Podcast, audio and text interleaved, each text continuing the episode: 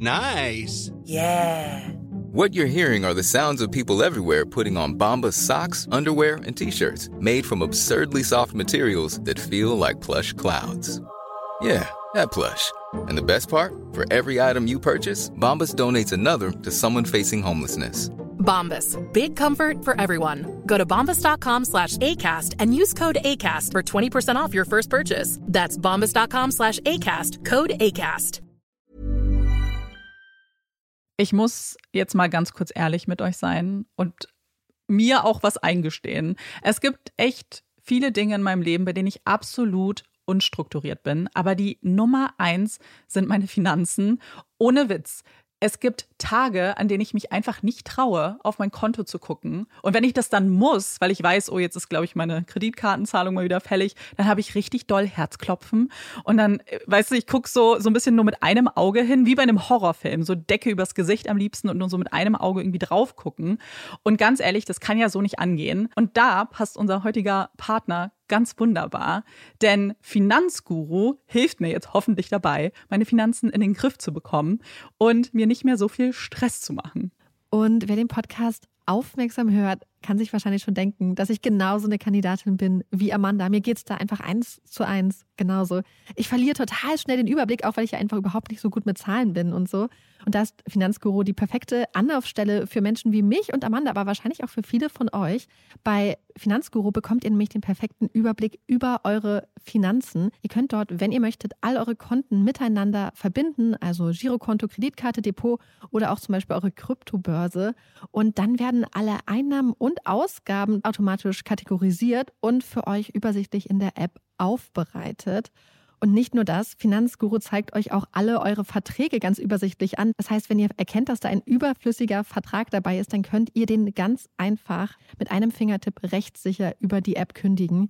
Das sind aber nicht die einzigen richtig coolen Features von Finanzguru. Finanzguru kann nämlich auch noch mehr machen und zwar für euch ganz persönlich. Genau, mit Finanzguru Plus bekommt ihr nämlich detaillierte Budgetanalysen und auch personalisierte Finanztipps, also alles irgendwie perfekt auf euch zugeschnitten.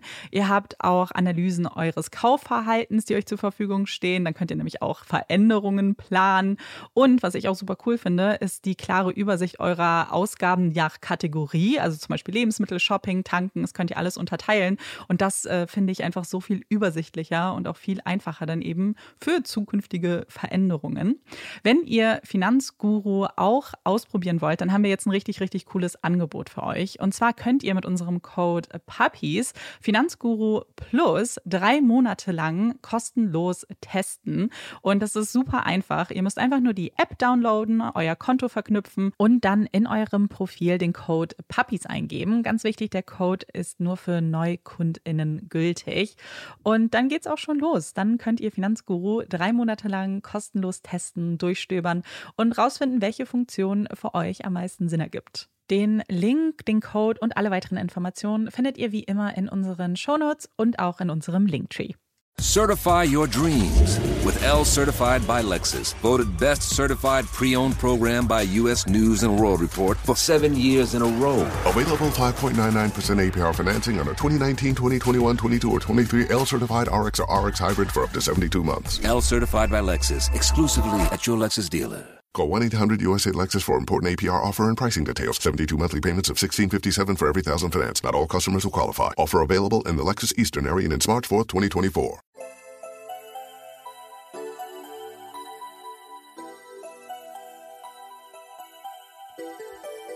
Herzlich willkommen bei Puppies in Crime, unserem True Crime Podcast. Ich bin Marike. Und ich bin Amanda. Wir hoffen, dass ihr ganz gut durch die Halloween-Tage gekommen seid. Wir hatten gestern einen sehr schönen Abend und haben einen Horrorfilm geguckt. Mhm. Und wir wollen heute auch gar nicht lange um den heißen Brei rumreden, denn Amanda hat einen etwas längeren Fall für uns vorbereitet. Yep. Und deswegen schnappt euch ein warmes Getränk oder, oder was Kaltes, macht es euch gemütlich und macht, wenn nötig, eine kleine Pipi-Pause zwischendurch. Lange Zeit stand Emily Doe im Fokus unseres heutigen Falles. Emily saß vor Gericht. Emily erzählte von ihrem Schicksal. Emily Doe ist ein Pseudonym für die Überlebende dieser Geschichte. Ein Pseudonym, das erschaffen wurde, um die Identität der Überlebenden zu schützen, ihr eine Möglichkeit auf ein normales Leben zu geben. um ihr die Möglichkeit zu geben, frei zu entscheiden, wer von ihrem Schicksal erfährt und wer nicht. Ein Konzept, das sie vor der Gesellschaft schützen soll, sie vor Anfeindungen bewahrt, sie in Watte packt. Anerkennt, dass es oft zerbrechliche Wesen sind, deren Persönlichkeitsrechte besonderen Schutz benötigen. Es ist eine Art Selbstschutz. Es ist einfach von sich als Emily Doe zu erzählen, so viel leichter von ihr zu sprechen, als seinen eigenen Namen in den Zeitungen zu lesen. Es gibt einem die Möglichkeit aufzuatmen, sich selbst zu distanzieren. Emily Doe ist wichtig. Sie wird gebraucht, um an einer Tat nicht völlig zu zerbrechen. Aber sich hinter einem Pseudonym zu verstecken, hat auch Schattenseiten. Man wird namenslos und irgendwann rutscht man damit auch in den Hintergrund. Man wird zum Opfer von XY. Man wird definiert über die Tat, nicht über seine eigenen Qualitäten, von denen ja niemand weiß. Denn Emily Doe hat keine Qualitäten, hat keinen Charakter. Emily Doe ist wie eine Pappfigur, die aufgestellt wird, Antworten gibt, aber keine Tiefe besitzt. Man kann sich nicht mit einer Pappfigur identifizieren. Und so wird auch nicht länger von ihr gesprochen. Es fallen die Namen des Täters, des Richters. Sie sind im Mittelpunkt. Sie definieren die Geschichte. Sie erreichen auf einmal die Menschen, bekommen die Sympathien, die ihnen eigentlich nicht zustehen. Wir erzählen nicht die Geschichte von Emily Doe. Es ist an der Zeit, sie hinter sich zu lassen, Zeit nach vorne zu treten ins Rampenlicht. Alle Blicke auf sie. Ihre langen dunklen Haare, die braunen Augen, das kleine Stupsnäschen. Es ist an der Zeit, ihre Geschichte zu erzählen. Das hier ist die Geschichte von Chanel Miller. Es ist der 17. Januar 2015. Der Winter ist über Palo Alto gezogen. Die kleine Stadt liegt nur etwa 50 Kilometer südlich von San Francisco. Es sind laue Winter, die frische Brise des Meeres, ein angenehmer Kontrast zur stehenden Sonne. Die Blätter der Magnolienbäume hängen noch an ihren Ästen, bald würden auch wieder die ersten Blüten an ihnen sprießen. An den Gehwegen fahren Kinder Fahrrad. Nachbarn unterhalten sich über das bevorstehende lange Wochenende. Es ist Samstag. Montag ist Martin Luther King Day. Ein wenig Leben wird in die Stadt gehaucht. Die Kinder kehren vom Campus zurück, umarmen ihre Eltern, die sie sonst nur in den Semesterferien sehen. So auch bei Familie Miller. Chanel ist 22 Jahre alt und lebt bei ihren Eltern in Palo Alto. Ihr Studium hat sie erfolgreich an der California State University beendet. Ihre kleine Schwester Tiffany hat es weiter weg verschlagen. Drei Stunden Fahrt trennen die Schwestern, die sonst durch dick und dünn gingen. Unzertrennlich wie Pech und Schwefel. Dieses Wochenende würde sie endlich wieder nach Hause kommen, sich drei Stunden in ihren Wagen setzen und dann an der Tür klopfen. Die Familie endlich wieder vollzählig. Als die beiden sich in die Arme fallen, ist alles wie früher. Die große Schwester, die sonst immer auf die Kleine aufgepasst hat, sich gesorgt hat, merkt nun, dass die Kleine gar nicht mehr so klein ist, so erwachsen. Den Tag verbringen die zwei zusammen, sprechen über das Studium, über Chanels allerersten Job bei einer Firma, die Lern-Apps für Kinder entwickelt. Ja, die zwei waren wirklich keine Kinder mehr. Sie führen das Leben von Erwachsenen. Samstagnachmittag holen die zwei Julia ab, Tiffany's beste Freundin. Auch sie hatten sie lange nicht mehr gesehen. Das muss gefeiert werden. Zunächst mit einem Mittagessen bei ihrem Lieblingsmexikaner. Die Zeit verfliegt, während die drei Nachos voller Salsa-Laden an ihren Softdrinks nippen und sich die Frage stellen, ob und wie Tauben wohl schlafen. Es sind diese belanglosen Gespräche, die wilden Theorien, die Leichtigkeit, die sie für einen Moment alles Ernste vergessen lassen. Die kleinen Momente, bei denen man später sagen würde, ja, hier waren wir glücklich. Zu Hause angekommen ist die Glückseligkeit immer noch nicht verflogen. Es war ein perfekter Samstag, voller Lachen, voller Spaß. Ein Ende noch nicht in Sicht. Das Highlight die große Party einer Studentenverbindung auf dem Stanford Campus. Als Tiffany's Freundinnen an der Tür klopfen, bewaffnet mit einer Flasche Shampoos und Chanel auffordernd anschauen, doch mitzukommen, war diese noch etwas skeptisch. Sie wäre doch die Älteste dort. Soll sie wirklich? Wäre das eine gute Idee?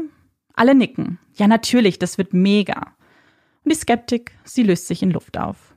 Na gut, dann bin ich halt heute die Big Mama, lacht Chanel und nimmt einen großen Schluck der prickelnden Köstlichkeit. Gut, dass sie ordentlich zu Abend gegessen haben. Brokkoli und Quinoa, eine gute Grundlage für eine richtige Party. Die Musik wird angeschmissen, die Becher stets aufgefüllt. Unter der Dusche summt Chanel vor sich hin. And tonight's gonna be a good night. Das Shampoo schäumt auf ihrem Kopf, läuft ihren Rücken runter. Ja, sie hat Lust, richtig Lust, feiern zu gehen. Sie dreht das Wasser zu, wirft sich ein Handtuch um und geht in ihr Zimmer.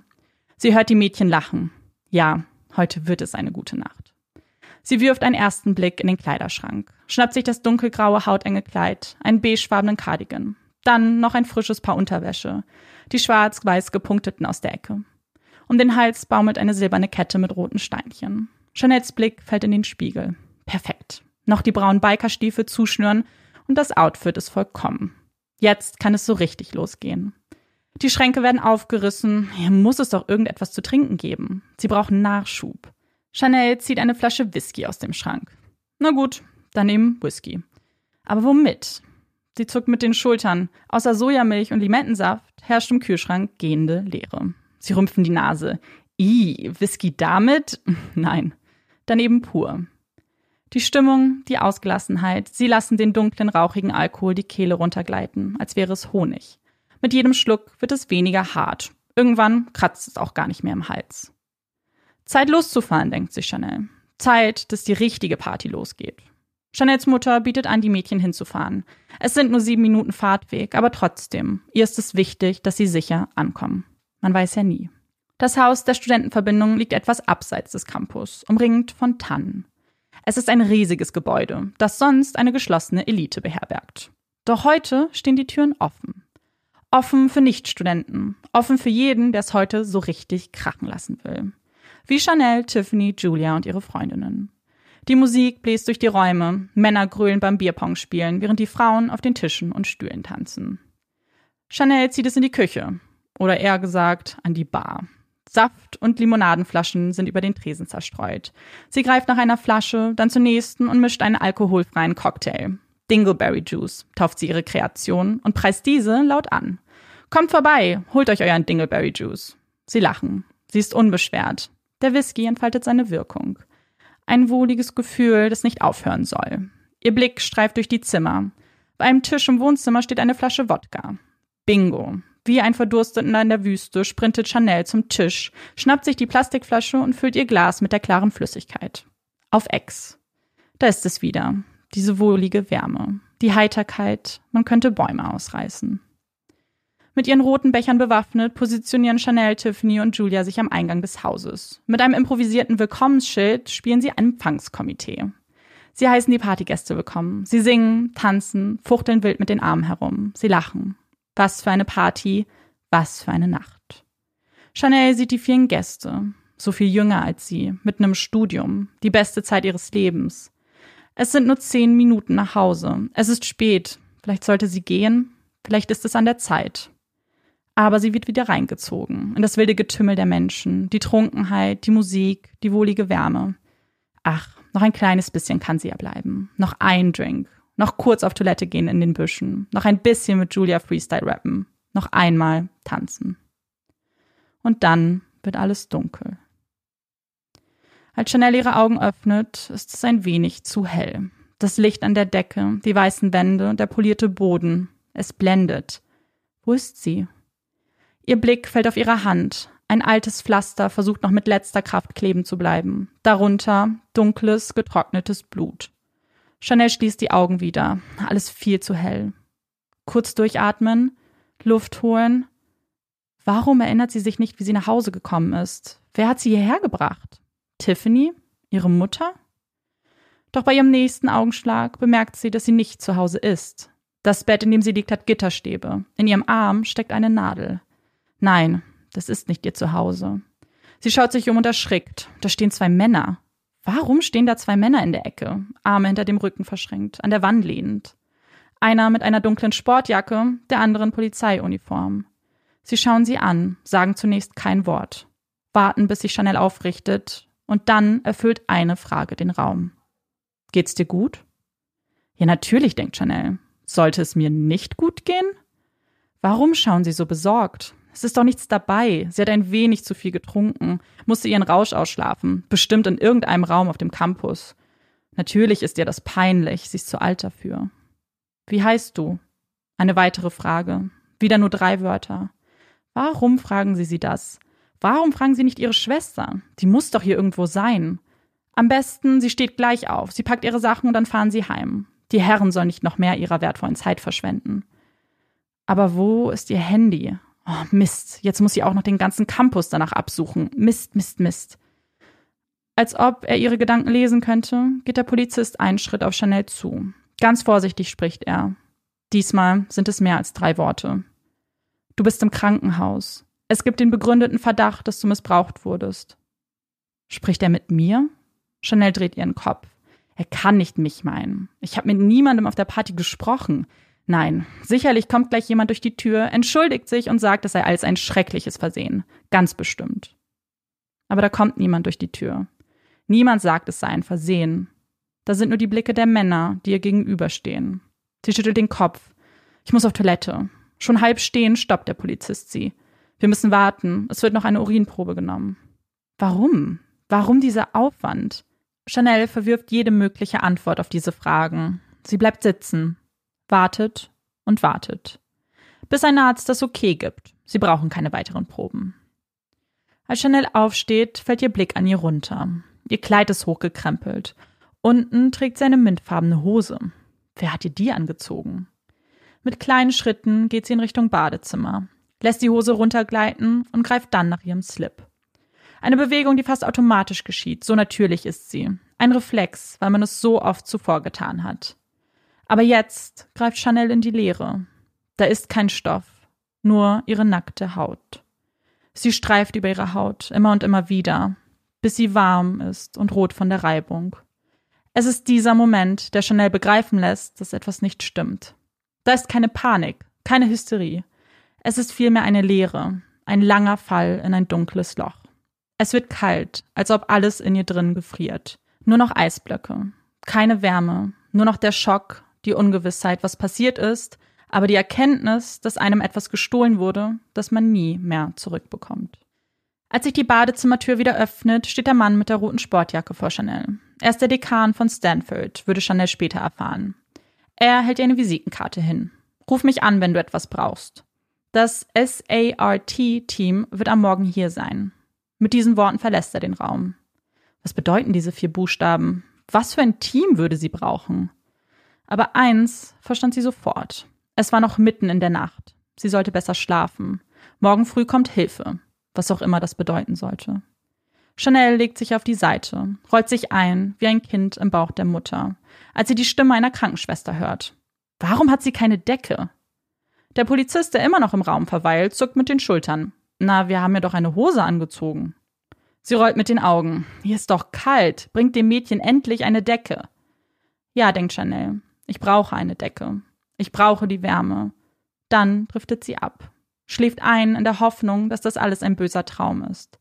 Dass sie beim nächsten Aufwachen in ihrem eigenen Bett, mit ihrer Decke, mit ihrem Pyjama liegt.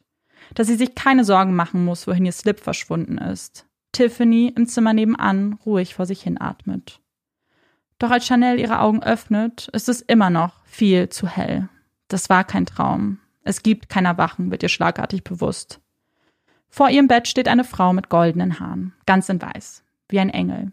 Sie stellt sich vor, ihr Name sei Joy. Joy, die Freude. Chanel sieht es als gutes Zeichen. Hinter ihr stehen noch zwei weitere Frauen, ebenfalls ganz in weiß. Chanel vertraut ihnen. Das sind gute Menschen. Das müssen sie einfach sein. Chanel steht auf eine Decke über ihre Schultern gelegt, wie das Cape einer Superheldin. Zusammen mit den drei Krankenschwestern wird sie durch das Gebäude auf einen Parkplatz geführt. Danach noch ein Stück geradeaus, bis sie ein anderes, kleineres Gebäude betreten. Das alles passiert wie in Trance. Chanel weiß nicht, worüber sie reden. Sie weiß nicht, was hier passiert. Sie weiß nur, dass sie ihnen vertraut und ihnen überall hinfolgen würde. Auf einer Couch Platz genommen, bitten sie Chanel zu warten. Ihr Blick scannt den Raum, so ganz verstehen, wo sie hier eigentlich ist, das kann sie nicht. Dann sieht sie eine Reihe Ordner. Auf ihnen die Buchstaben S-A-R-T. Diese Buchstaben hatte sie doch schon gesehen. Darunter in kleinen Lettern Sexual Assault Response Team. Ein Team, das sich mit den Überlebenden von sexuellem Missbrauch beschäftigt. Chanel versteht, was sie dort liest, aber begreifen kann sie das alles noch nicht. Als die Krankenschwestern zurückkommen, sie bitten, vor einem Schreibtisch Platz zu nehmen, verfällt Chanel wieder in Trance. Sie sieht, wie sich der Mund öffnet und schließt. Sie hört Laute, aber doch weiß sie nicht, was man ihr hier erklärt. Ein Formular nach dem nächsten wird vor ihr ausgebreitet. Alle unterschiedliche Farben. Eins ist lila, eins orange, das nächste gelb. Unter jedes Formular setzt sie ihr Kürzel. CM, CM, CM. Was sie da unterschreibt, was ihr erklärt wird, das weiß sie nicht. Erst als ihr Blick auf eines der Formulare fällt, erwacht sie. In großer Schrift, dick gedruckt, steht dort Vergewaltigungsopfer. Sie schüttelt den Kopf. Nein, ich erlaube nicht, dass ich zu einem Opfer werde. Wenn ich das Formular unterschreibe, gebe ich damit meine Erlaubnis? Wenn ich mich weigere, bleibe ich dann einfach nur ich? Chanel bleibt alleine mit diesen Gedanken in dem Raum. Die Krankenschwestern müssen den Behandlungsraum vorbereiten. Sie vertraut ihnen. In ihren Gedanken versunken merkt Chanel nicht, dass sich die Tür öffnet und eine junge Frau den Raum betritt. Sie trägt ein Sweatshirt, Leggings, ihre Haare ein prachtvoller Lockenkopf. Sie lächelt. Ich bin April. Ich kümmere mich um dich. Sie stellt sich als eine Vertreterin von SART vor, hält Chanel ein Glas Wasser hin. Du musst trinken. Wie oft hatte sie diesen Satz schon von ihrer Mutter gehört? Sie nippt an dem Styroporbecher. Ja, sie musste wirklich trinken. April breitet eine orangefarbene Mappe vor ihr aus. Das ist für dich. Chanels Finger gleiten über die Mappe. Sie öffnet sie und sieht die ersten Broschüren. Du bist nicht alleine. Es ist nicht deine Schuld. Womit ist sie nicht alleine? Was ist nicht ihre Schuld? Sie hat so viele Fragen. Die wichtigste, was ist mit mir passiert? Sie schaut April an. Wie bin ich hierher gekommen? Mit dem Krankenwagen. Chanel schluckt. Das kann sie sich nie und nimmer leisten. Wie soll sie das bezahlen? Möchtest du deine Schwester anrufen? Sie kann dich in ein paar Stunden abholen. Chanel nickt. Und doch hofft sie, dass Tiffany noch schläft. Sie will ihr keine Last sein. Sie kommt bestimmt schon anders nach Hause. Aber nach nur einem Freizeichen erklingt schon ihre Stimme. Zerbrechlich. Sie hat geweint. Chanel kennt ihre Schwester. Sie kennt ihre unterschiedlichen Stimmen. Sie weiß, wann etwas wirklich Schlimmes passiert ist oder ob sie geweint hat, weil ein Hund im Fernsehen gestorben ist. Diesmal war es wirklich schlimm. Chanel versteht kein Wort. Tiffany, alles ist gut. Ich bekomme ihr kostenloses Frühstück. Weine nicht, mir geht es wirklich gut. Mach dir keine Sorgen. Ich bleib nur hier zur Kontrolle. Du kannst mich in ein paar Stunden abholen. Ich melde mich nochmal. Chanel atmet durch. Sie ist die große Schwester. Sie muss sicherstellen, dass sich Tiffany keine Sorgen macht. Warum gibt es überhaupt Grund zur Sorge? Wann würde sie endlich ihre Antworten bekommen? Ein Schmerz zieht durch ihren Kopf. Autsch, was ist da? Sie greift zu ihrem Hinterkopf. Kleine Stacheln ragen hervor. Es sind die Nadeln eines Baums. Viele kleine Nadeln ragen aus dem Kopf. Kleine Klumpen von Dreck verkleben ihr Haar. Kleine Brocken fallen auf den Boden. Entschuldigung, ruft Chanel. Keine Sorge, die Krankenschwestern betreten den Raum. Das ist doch nur die Flora und Fauna. Sie lächeln. Bist du bereit für die Untersuchung? Chanel nickt. Sie weiß nicht, ob sie bereit ist. Sie weiß ja nicht einmal, wofür sie bereit ist. Vielleicht wäre es besser, wieder in Trance zu fallen. Ja, vielleicht. Dann wäre es alles einfacher. Einfacher mit anzusehen, wie ihre Kleidung fein säuberlich in kleine Plastiktüten verstaut wird, nackt dazustehen, wenn Fotos geschossen werden, nicht hinzusehen, wenn Fotos von der Haut gemacht werden, daneben ein Lineal, um die Wunden auszumessen, nicht zu zucken, während die Nadeln und der Dreck aus den Haaren gebürstet werden und ebenfalls in kleine Tüten verstaut werden, nicht zu erstarren vor Angst, während man auf dem Behandlungsstuhl Platz nimmt und Proben aus der Vagina und dem Anus genommen werden. Stunden vergehen, Spritzen werden mit Blut gefüllt, Tabletten geschluckt. Du bist so ruhig, du machst das ganz toll. Ruhig im Vergleich wozu? Sollte sie schreien? Weinen? War ruhig zu sein die falsche Reaktion? Aber ein Blick zu den Schwestern genügt. Nein, da war kein Funken Mitleid. Sie sahen ihre Stärke und bewunderten diese. Und so lässt Chanel sie machen. Sie sind ein Team. Nach der Untersuchung führt April sie in einen kleinen Nebenraum. Regale voller Kleidung. Such dir was aus. Chanel geht von Regal zu Regal, berührt die weichen Stoffe. Woher kommt diese Kleidung? Für wen ist sie? Sie schnappt sich einen cremefarbenen Pullover und eine blaue Jogginghose. Ihr neues Outfit. Besser als diese komische, mintfarbene Hose, denkt sie. In ihrem Krankenzimmer angekommen, ist Chanel das erste Mal alleine. Der Ermittler würde bald kommen, um sich mit ihr zu unterhalten. Sie zieht ihre Kleidung aus, hängt sie an einen Haken und betritt die Dusche. Das warme Wasser gleitet über ihren Körper. Sie will es tief in sich einsaugen, tief bis in ihre Poren, alles reinwaschen. Die Erinnerungen, die vielen Fragen, dieses komische Gefühl. Sie will die Eisblöcke in ihrem Bauch schmelzen lassen. Sie will nur sie selbst sein. Kein Opfer, nur Chanel. Das duftende Shampoo schäumt ihre Haare, wäscht die letzten bisschen Erde aus den Haaren. 40 Minuten steht Chanel unter der Dusche. Der Dampf erfüllt den kleinen Raum, ihre Finger schrumpelig von dem Wasser. Aber sie konnte nicht aufhören. Sie wollte nicht zurück in die kalte Welt. Sie wollte nicht, dass die Eisblocken in ihr drin zufrieren. Noch nicht. Sie dreht das Wasser ab, zieht ihren Pullover und die Jogginghose an, die Kette um den Hals und die Stiefel an den Füßen. Nun heißt es warten warten auf den Mann, der ihr vielleicht die Antworten geben kann. Antworten, bei denen sie sich noch nicht sicher ist, ob sie sie überhaupt hören will. Als der Ermittler die Tür betritt, fällt Chanel als erstes sein Blick auf. Er schaut traurig. Chanel lächelt. Es geht ihr gut, er muss nicht traurig sein. Alles ist gut. Das ist es doch, oder? Er hat kurze dunkle Haare, eine Brille auf der Nase, sein Namensschild sagt Kim. Koreaner, denkt sich Chanel. Sie mag ihn. Er kommt auf die Liste der Menschen, denen sie vertraut. Joy, April, Detective Kim. Ich werde dir jetzt ein paar Fragen zu letzter Nacht stellen. Das Ganze wird aufgezeichnet. Ist das okay? Chanel bejaht und beginnt zu erzählen. Von der Party, von Tiffany, von Julia. Alles bis zum Blackout. Er fragt nach jedem Detail. Was habt ihr gegessen? Wie viele Menschen waren auf der Party? Wie viele Shots Whisky? Wie viele Shots Wodka? Wann wart ihr draußen pinkeln? Was ist die letzte Erinnerung? Niemand merkt sich die Anzahl der Shots, die man an einem Abend getrunken hat. Und wenn sie erst einmal in einem sind, dann ist es schwer, sich daran zu erinnern, zu welcher Uhrzeit man den Busch aufsuchte. Chanel schaut die Decke an, als ob es helfen könnte, ihre Erinnerung wachzurütteln. Doch der Blackout bleibt. Danach ist alles schwarz. Eine Lücke, die auch Detective Kim nicht vollends füllen kann. Er druckst herum, wir wissen selbst noch nicht, was wirklich passiert ist. Wir wurden gerufen, weil du ähm, in einer, naja, ungewöhnlichen Position dalagst. Die Art und Weise, ähm, sie lässt darauf schließen, dass es eventuell eine Form von Missbrauch gegeben haben kann. Wo lag ich denn? Da zwischen dem Haus und dem Müllcontainer, nicht im Müllcontainer, daneben.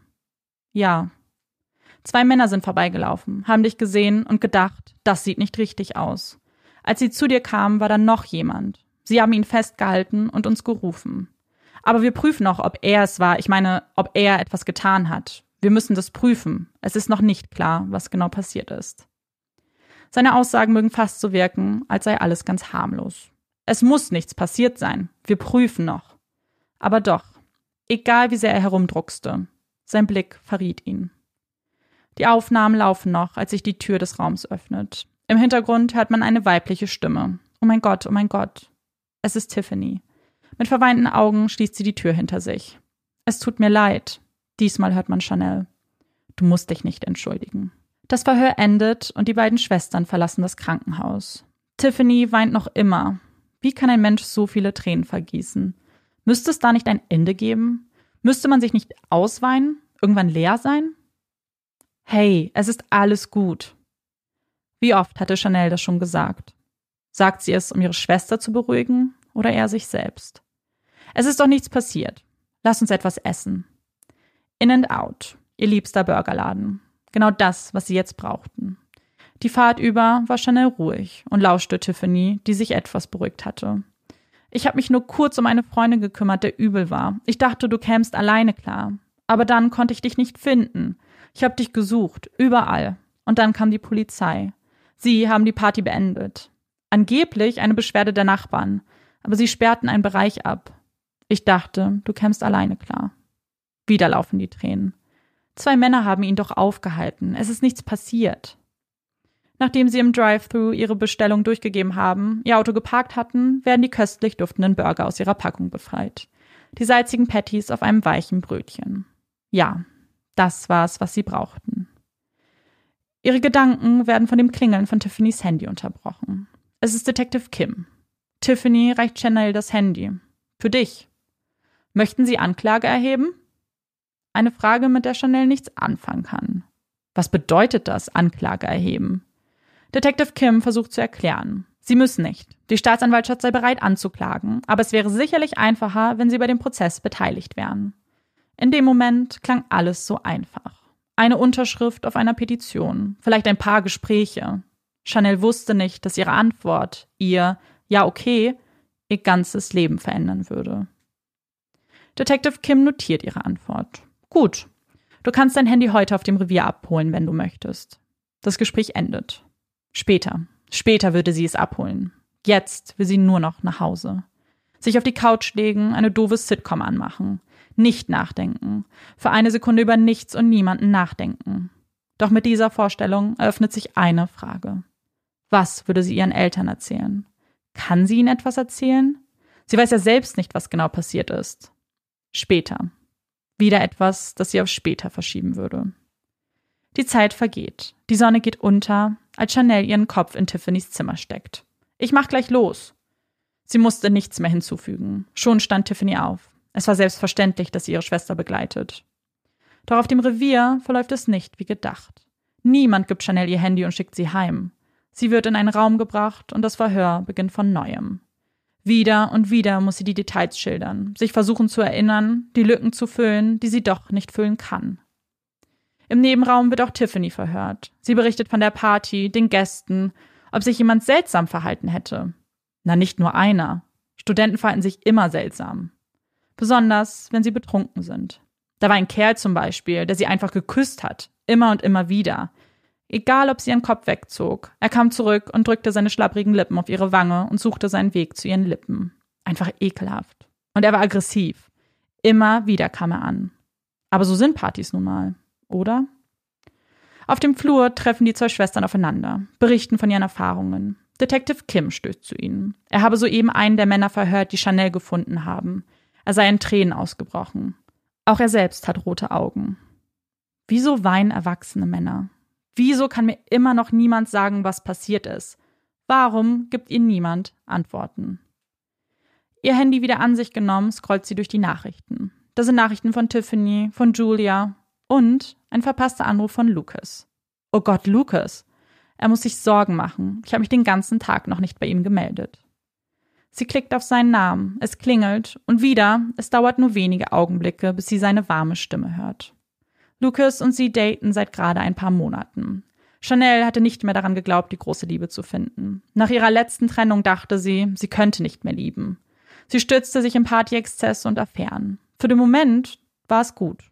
Aber sie stellte fest, dass sie mehr brauchte.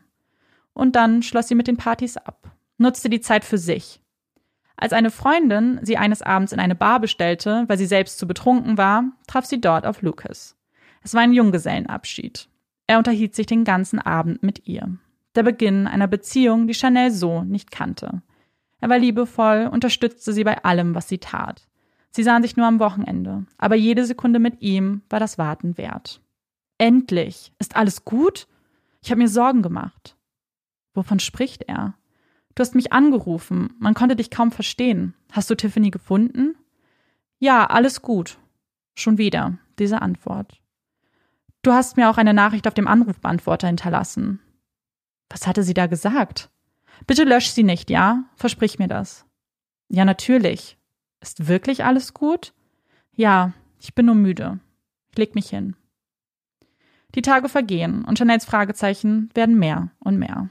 Begriffe schwirren in ihrem Kopf umher. Opfer, Vergewaltigung, sie wurde gerettet. Aber vor wem? All diese Erinnerungen an den Morgen, die Fragen, die Ungewissheit, sie packt sie in ein Einwegglas, macht den Deckel drauf und stellt es weit weg in eine Ecke. Sie darf nicht in das Glas schauen, nicht abtauchen. Sie muss funktionieren. Vor ihren Eltern, vor ihrem Arbeitgeber. Die Kollegen schauen sie an. Hattest du ein schönes langes Wochenende? Chanel lächelt. Ja, sehr schön. Die Erinnerungen sind alle in einem Glas, weit, weit weg. Ein schönes Wochenende. Die Gedanken schweifen ab, der Stapel auf ihrem Schreibtisch wird immer größer. Kannst du das erledigen? Chanel nickt, immer und immer wieder. Ja klar, leg hin. Dabei weiß sie nicht, was sie zu erledigen hat. Sie hat nicht zugehört. Sie kann nicht zuhören. Zu Hause angekommen, steht das Glas dann wieder auf dem Tisch. Wie bist du hierher gekommen? Nein, schnell weg mit dir. Sie geht mit ihren Eltern ins Restaurant, unterhält sich über das Wetter. Das Glas rührt sie nicht an. Bis irgendwann das Glas mit voller Wucht vor ihr zerbrochen wird. Die ersten Zeitungsartikel ploppen auf. Erst noch kurz im hinteren Teil der Zeitung. Dann online, ellenlang mit Details ausgeschmückt. Als sie auf die Schlagzeile klickt, baut sich eine Seite vor ihren Augen auf. Ein Foto erscheint, Pixel für Pixel. Ein blonder junger Mann, helle Augen, im Anzug. Er muss jünger sein als ich, denkt Chanel. Dann die Schlagzeile. Starathlet wird der Vergewaltigung beschuldigt. Brock Turner.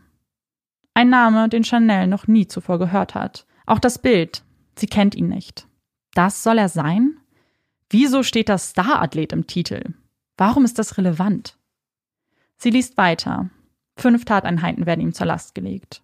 Die Vergewaltigung einer betrunkenen Person, Vergewaltigung einer bewusstlosen Person, sexuelle Penetration mit einem körperfremden Gegenstand an einer bewusstlosen und einer betrunkenen Person und zuletzt Missbrauch mit der Absicht einer Vergewaltigung. Ein körperfremder Gegenstand. Was bedeutet das? Chanel liest weiter. Der Artikel beschreibt eine Penetration Digitalis. Und wieder versteht Chanel nicht. Sie googelt. Digitalis. Latein für Finger oder C. Er war in mir. Nie hatte ihr das jemand gesagt. Immer wieder hieß es, wir wissen nicht, wir prüfen, du wurdest gerettet. Aber nie hatte man ihr gesagt, er war in dir. Das Glas mit ihren Erinnerungen war bereits kaputt. Und jetzt bröckelte auch Chanel. Immer wieder wurde ihr gesagt, du bist so ruhig, so gelassen. Sie war so ruhig, weil sie nicht anders konnte, weil sie bemüht war, den Gedanken von sich zu schieben. Sie musste ruhig sein, um nicht völlig von dem Gedanken verschlungen zu werden. In dem Moment klingelt das Telefon. Eine Frau ist am anderen Ende. Nenn mich Alale. Sie ist die Staatsanwältin. Sie wird mit Chanel versuchen, für Gerechtigkeit zu sorgen. Aber wie sollte das aussehen? Was ist überhaupt passiert? Warum antwortet ihr niemand auf diese Frage? Das versuchen wir derzeit rauszufinden. Aber wenn ihr euch nicht sicher seid, wieso schreibt die Presse? Wieso wissen die mehr als ich? Sie müssen an die Aufzeichnungen der Verhöre gekommen sein. Ich halte dich auf dem Laufenden. Versprochen. Okay. Sie beschließt ihr zu glauben. Sie sorgen für Gerechtigkeit. Es wird sich alles fügen. Doch je weniger sie von Alale hört, umso mehr schreiben die Journalisten. Ihre Identität ist geschützt, das hat Alale ihr erklärt. Aber wo eigentlich ihr Name stehen sollte, da steht nun Opfer in Großbuchstaben. Sie ist nicht Chanel, sie ist Brock Turners Opfer. Er ist der Sportler, er war bei den Olympischen Spielen 2012, er hält den Rekord im Bundesstaat Kalifornien. Er, er, er. Er ist ein exzellenter Schüler, ein Top-Sportler. Wie kann man diese Adjektive benutzen, wenn man von ihm schreibt? Warum ist er der tolle Schüler und sie das trinkende Opfer? Es ist tragisch, liest man, tragisch, dass seine Karriere ein so frühes Ende finden würde. Tragisch? Was ist mit mir? Was ist mit meinem Leben? Ist es tragisch, was er mit mir gemacht hat? Ihr Blick fällt auf einen Link. Police Report. Ein Klick mit der Maus und es eröffnet sich der Bericht der Polizisten. Das Opfer wurde in der Nähe der Müllcontainer gefunden ihre untere Körperhälfte entkleidet, die Geschlechtsteile unbedeckt. Ihr Bein war angewinkelt, wie bei einem Fötus. Der schwarz-weiß gepunktete Slip lag einen halben Meter entfernt. Ihr Haar war zerzaust, verknotet und voller Tannennadeln. Eine Brust war entblößt. Chanel schluckt. So, so hatte man sie vorgefunden? Sie alle haben sie so gesehen? Ihre Brust, ihre Vagina? Wie gerne hätte sie jetzt ihr Glas zurück diese Erinnerung zu den Alten. Sie will das Bild aus ihrem Kopf verdammen. Das Bild von sich, von ihm, wie er. Chanel scrollt runter zu den Kommentaren. Eine kleine Eins sieht man dort in Klammern. Ein Kommentar. Was macht eine Absolventin auf einer Studentenparty? Haben Sie den gleichen Artikel gelesen wie Sie? Haben Sie das gleiche Bild vor Augen?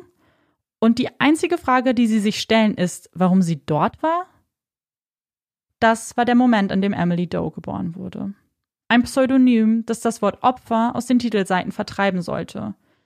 Aber Emily war mehr als nur das. Emily war wie ein Schutzschild für Chanel. Emily wurde vorgeschickt, Emily war stark. Sie könnte das alles aushalten. Und eine Sache musste Emily dringend für sie erledigen.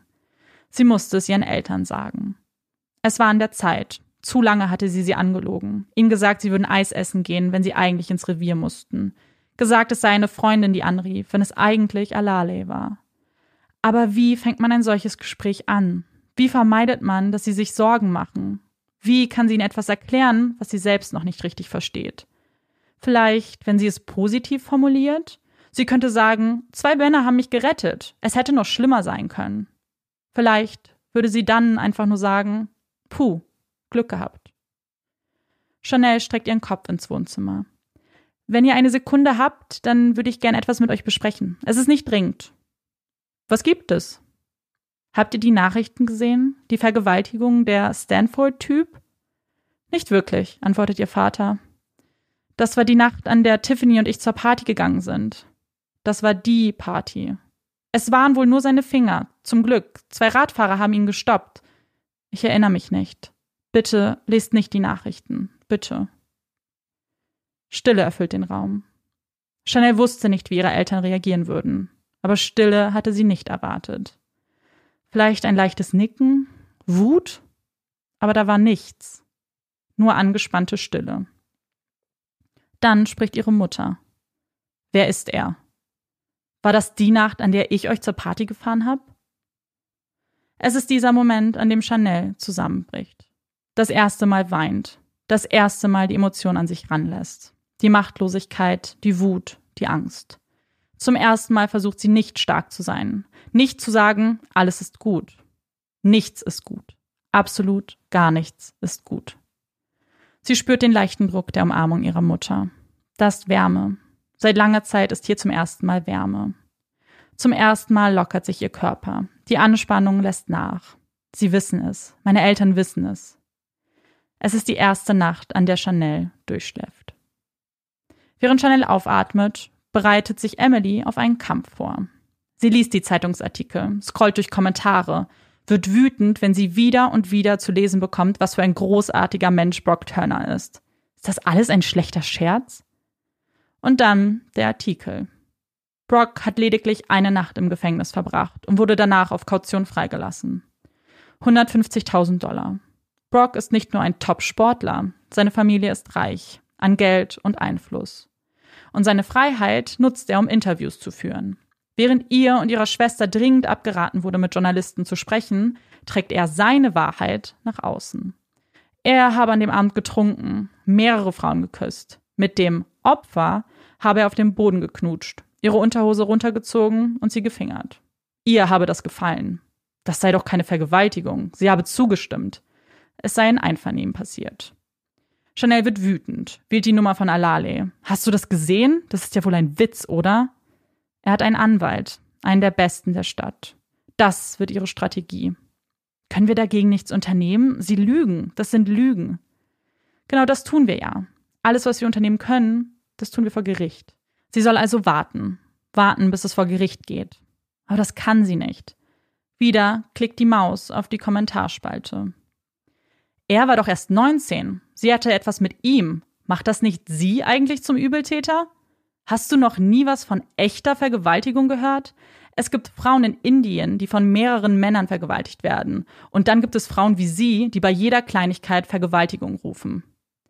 Warum hat sie so viel getrunken? Da muss doch einiges schieflaufen, wenn du dich zur Bewusstlosigkeit trinkst. Was für eine Mutter fährt ihre zwei Töchter auf eine Studentenparty? Also den besten Mutter Award bekommt sie sicherlich nicht. Warum hatte sie ein Kleid an im Januar? Weil es verdammt nochmal warm ist in Kalifornien. Jeden dieser Kommentare würde sie am liebsten beantworten, die Ersteller anschreien, was sie glauben würden, wer sie sind. Wie kann es sein, dass mir meine Schutzlosigkeit zum Verhängnis gemacht wird, anstatt ihn zu kritisieren, diese ausgenutzt zu haben? Die guten Kommentare, die Emily beistehen wollen, verschwinden in der Masse des Hasses. Eins wird Chanel klar. Ihr Trauma ist kein echtes Trauma. Er ist nicht böse, er ist ein Kind. Er ist nicht gefährlich, er ist ambitioniert. Er hat alles verloren, während sie der Niemand war, dem das zugestoßen ist.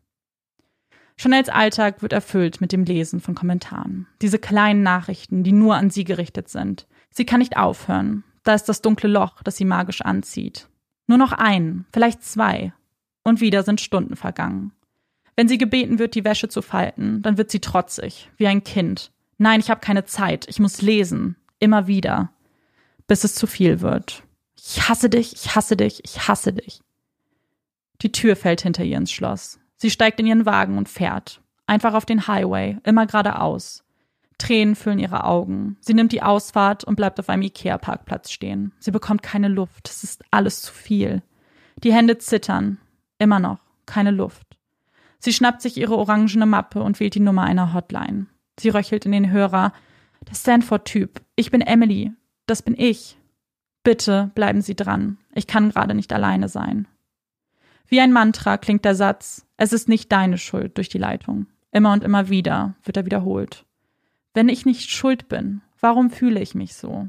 Warum bin ich alleine? Warum sitze ich hier und weine? Warum bin ich ein Schatten meiner selbst? Eine Person definiert durch die Tat. Warum, warum, warum? Chanels und Emilys Leben hätten nicht unterschiedlicher sein können. Während Chanel zur Arbeit ging, mit Lukas telefonierte und abends mit ihren Eltern am Esstisch saß, ging Emily zu Treffen mit Alale und ihren Beratern. Sie müssen sich für die Anhörung vorbereiten. Hier wird entschieden, ob es überhaupt zu einem Prozess kommen wird. Und Brocks Anwalt wird alles dafür tun, dass dies nicht der Fall ist. Alale nimmt kein Blatt vor den Mund. Chanel, sie werden versuchen, dich in ein schlechtes Licht zu rücken. Das ist nichts Neues für sie. Sie hat die Kommentare gelesen. Sie weiß, in welchem Licht sie steht. Sie weiß, was sie versuchen werden. Also muss sie das perfekte Opfer sein. Sie darf sich keinen Patzer erlauben. Denn was würden die anderen sonst sagen? Stellt euch doch nur mal vor, ihr würde das noch einmal passieren. Dann würden alle sagen, es muss doch an ihr liegen, man wird doch nicht gleich zweimal missbraucht. Und so unterschiedlich Emily und Chanel waren. Langsam verschwommen die Grenzen. Es war klar, dass Chanel das nicht alleine schaffen würde. Sie musste Menschen hineinlassen. Und einen besonderen Menschen, dem hatte sie es noch nicht gesagt. Lukas. Der Mann, bei dem sie sich sicher fühlte, mit dem sie ihr Leben teilen wollte. Ihn musste sie hineinlassen. Nicht nur für sich. Früher oder später würde er Aussagen müssen. Aussagen zu einer Geschichte, die er bislang noch nicht einmal kannte. Sie konnte die Ermittler immer vertrösten mit Er besucht mich bald, ich will es ihm persönlich sagen. Doch nun war der Zeitpunkt gekommen. Ein Zeitpunkt, den sie auch immer wieder auf später verschieben wollte. Aber es gibt kein später mehr. Was, wenn er gehen würde? Sie könnte es ihm nicht einmal verübeln. Sie sind erst ein paar Monate zusammen. Er will bestimmt nicht in dieses Drama reingezogen werden. Wer würde das wollen? Was, wenn er sie nicht mehr mit den gleichen Augen sehen würde? Wenn sich etwas verändern würde? Wenn er sieht, wie kaputt und zerbrochen sie ist? Es nützt nichts. Kaum zu Hause angekommen, schaut Chanel ihm mit großen Augen an. Du hast doch etwas von einem Anrufbeantworter erzählt. Können wir die Nachricht hören? Er nickt. Chanels Stimme erklingt. Man versteht nur Satzfetzen. Und dann das Ende. Ich mag dich. So sehr. Mehr als du dir vorstellen kannst. So sehr mag ich dich. Bye. In ihrer Not, in ihrer Verzweiflung. Sie rief ihn an. Sie wollte mit ihm sprechen wollte, dass er weiß, dass sie ihn mag. Was war an diesem Abend, Chanel? Er schaut sie an. Was ist passiert? Als er keine Antwort bekommt, fragt er, gezielt, spricht das aus, wovor sie so große Angst hat. Wurdest du vergewaltigt? Ich erinnere mich nicht. Sie sagen, es waren nur seine Finger. Da war es. Es war draußen. Nun kann er gehen. Dann kann sie alleine sein, für immer alleine definiert von der Tat. Ich wusste es. Ich hatte ein schlechtes Gefühl. Ich hätte am Telefon bleiben sollen. Ich lass dich nicht mehr alleine. Nie mehr. Lucas würde nicht gehen. Er würde sie nicht alleine lassen. Er würde an ihrer Seite bleiben und mit ihr kämpfen. Und die beiden hatten keine Ahnung, was das überhaupt bedeuten würde. Dass ihre Beziehung für alle offengelegt würde. Dass der Umstand, dass Chanel einen wundervollen Freund hatte, sie in ein besseres Licht rückt. Denn es reicht nicht zu sagen, ich wollte nicht, dass mich ein Fremder fingert. Es ist viel glaubwürdiger zu sagen, ich habe einen Freund. Deswegen wollte ich nicht, dass man mich hinter einem Müllcontainer fingert. Doch das gute Licht würde auch bald erlischen. Man wird Chanel vorwerfen, ihn betrogen zu haben und deswegen von Missbrauch zu sprechen. Um das richtig stellen zu können, bräuchte es einen Prozess. Und die Anhörung rückt in immer weitere Ferne. Erst sprach Alali von Mai 2015, dann wurde es Sommer. Und wieder, der Termin wurde verschoben. Chanel konnte nicht mehr warten. Nur da sitzen, immer wieder die Kommentare lesen, die Artikel, die von ihr handeln, aber nie ihren Namen erwähnen. Sie musste raus. Das Angebot zu Lucas zu ziehen, der bald in Los Angeles wohnen würde, lehnte sie ab. Sie muss das alleine schaffen, stark sein. Aber sie muss auch etwas tun, etwas, was ihr Spaß macht, was sie gut kann. Aufhören, über Brock nachzudenken.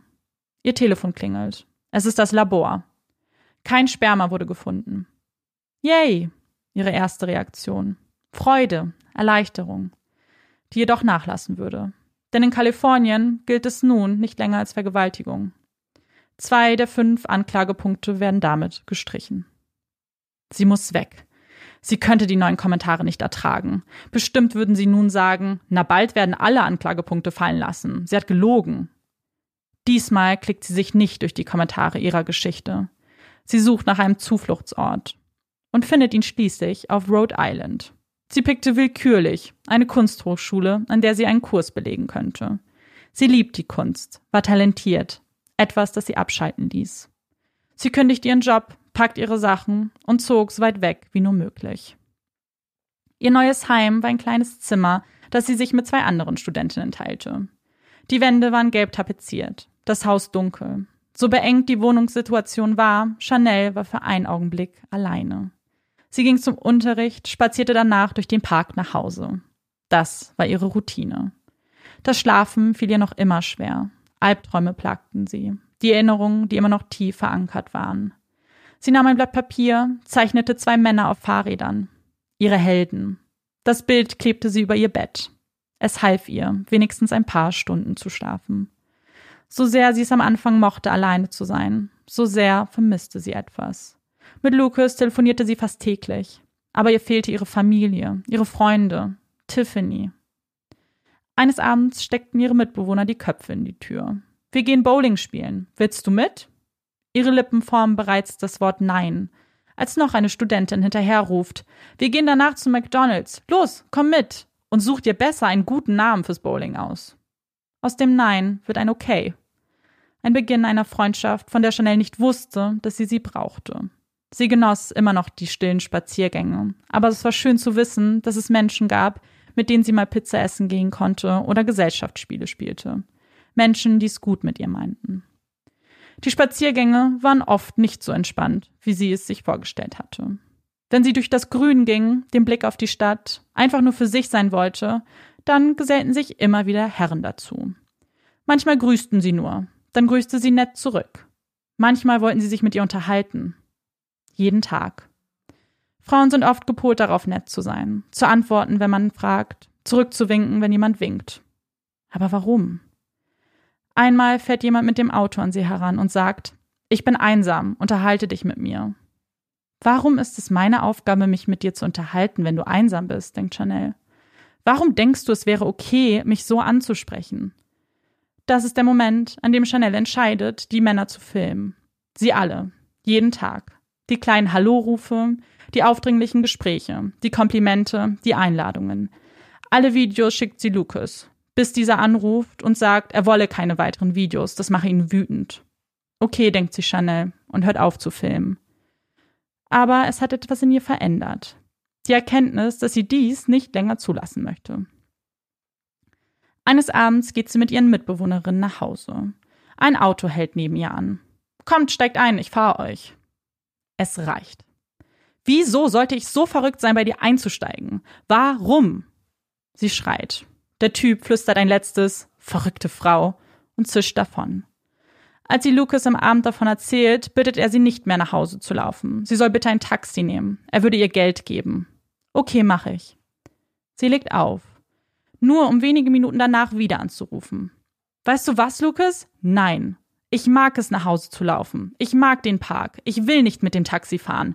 Warum muss ich mich ändern? Ich bin nicht das Problem. Du kannst sagen, du willst die Videos nicht, sie ärgern dich. Aber ich erlebe das jeden Tag. Ich kann nicht auf Deabonnieren klicken und sie hören auf. Es hört nie auf.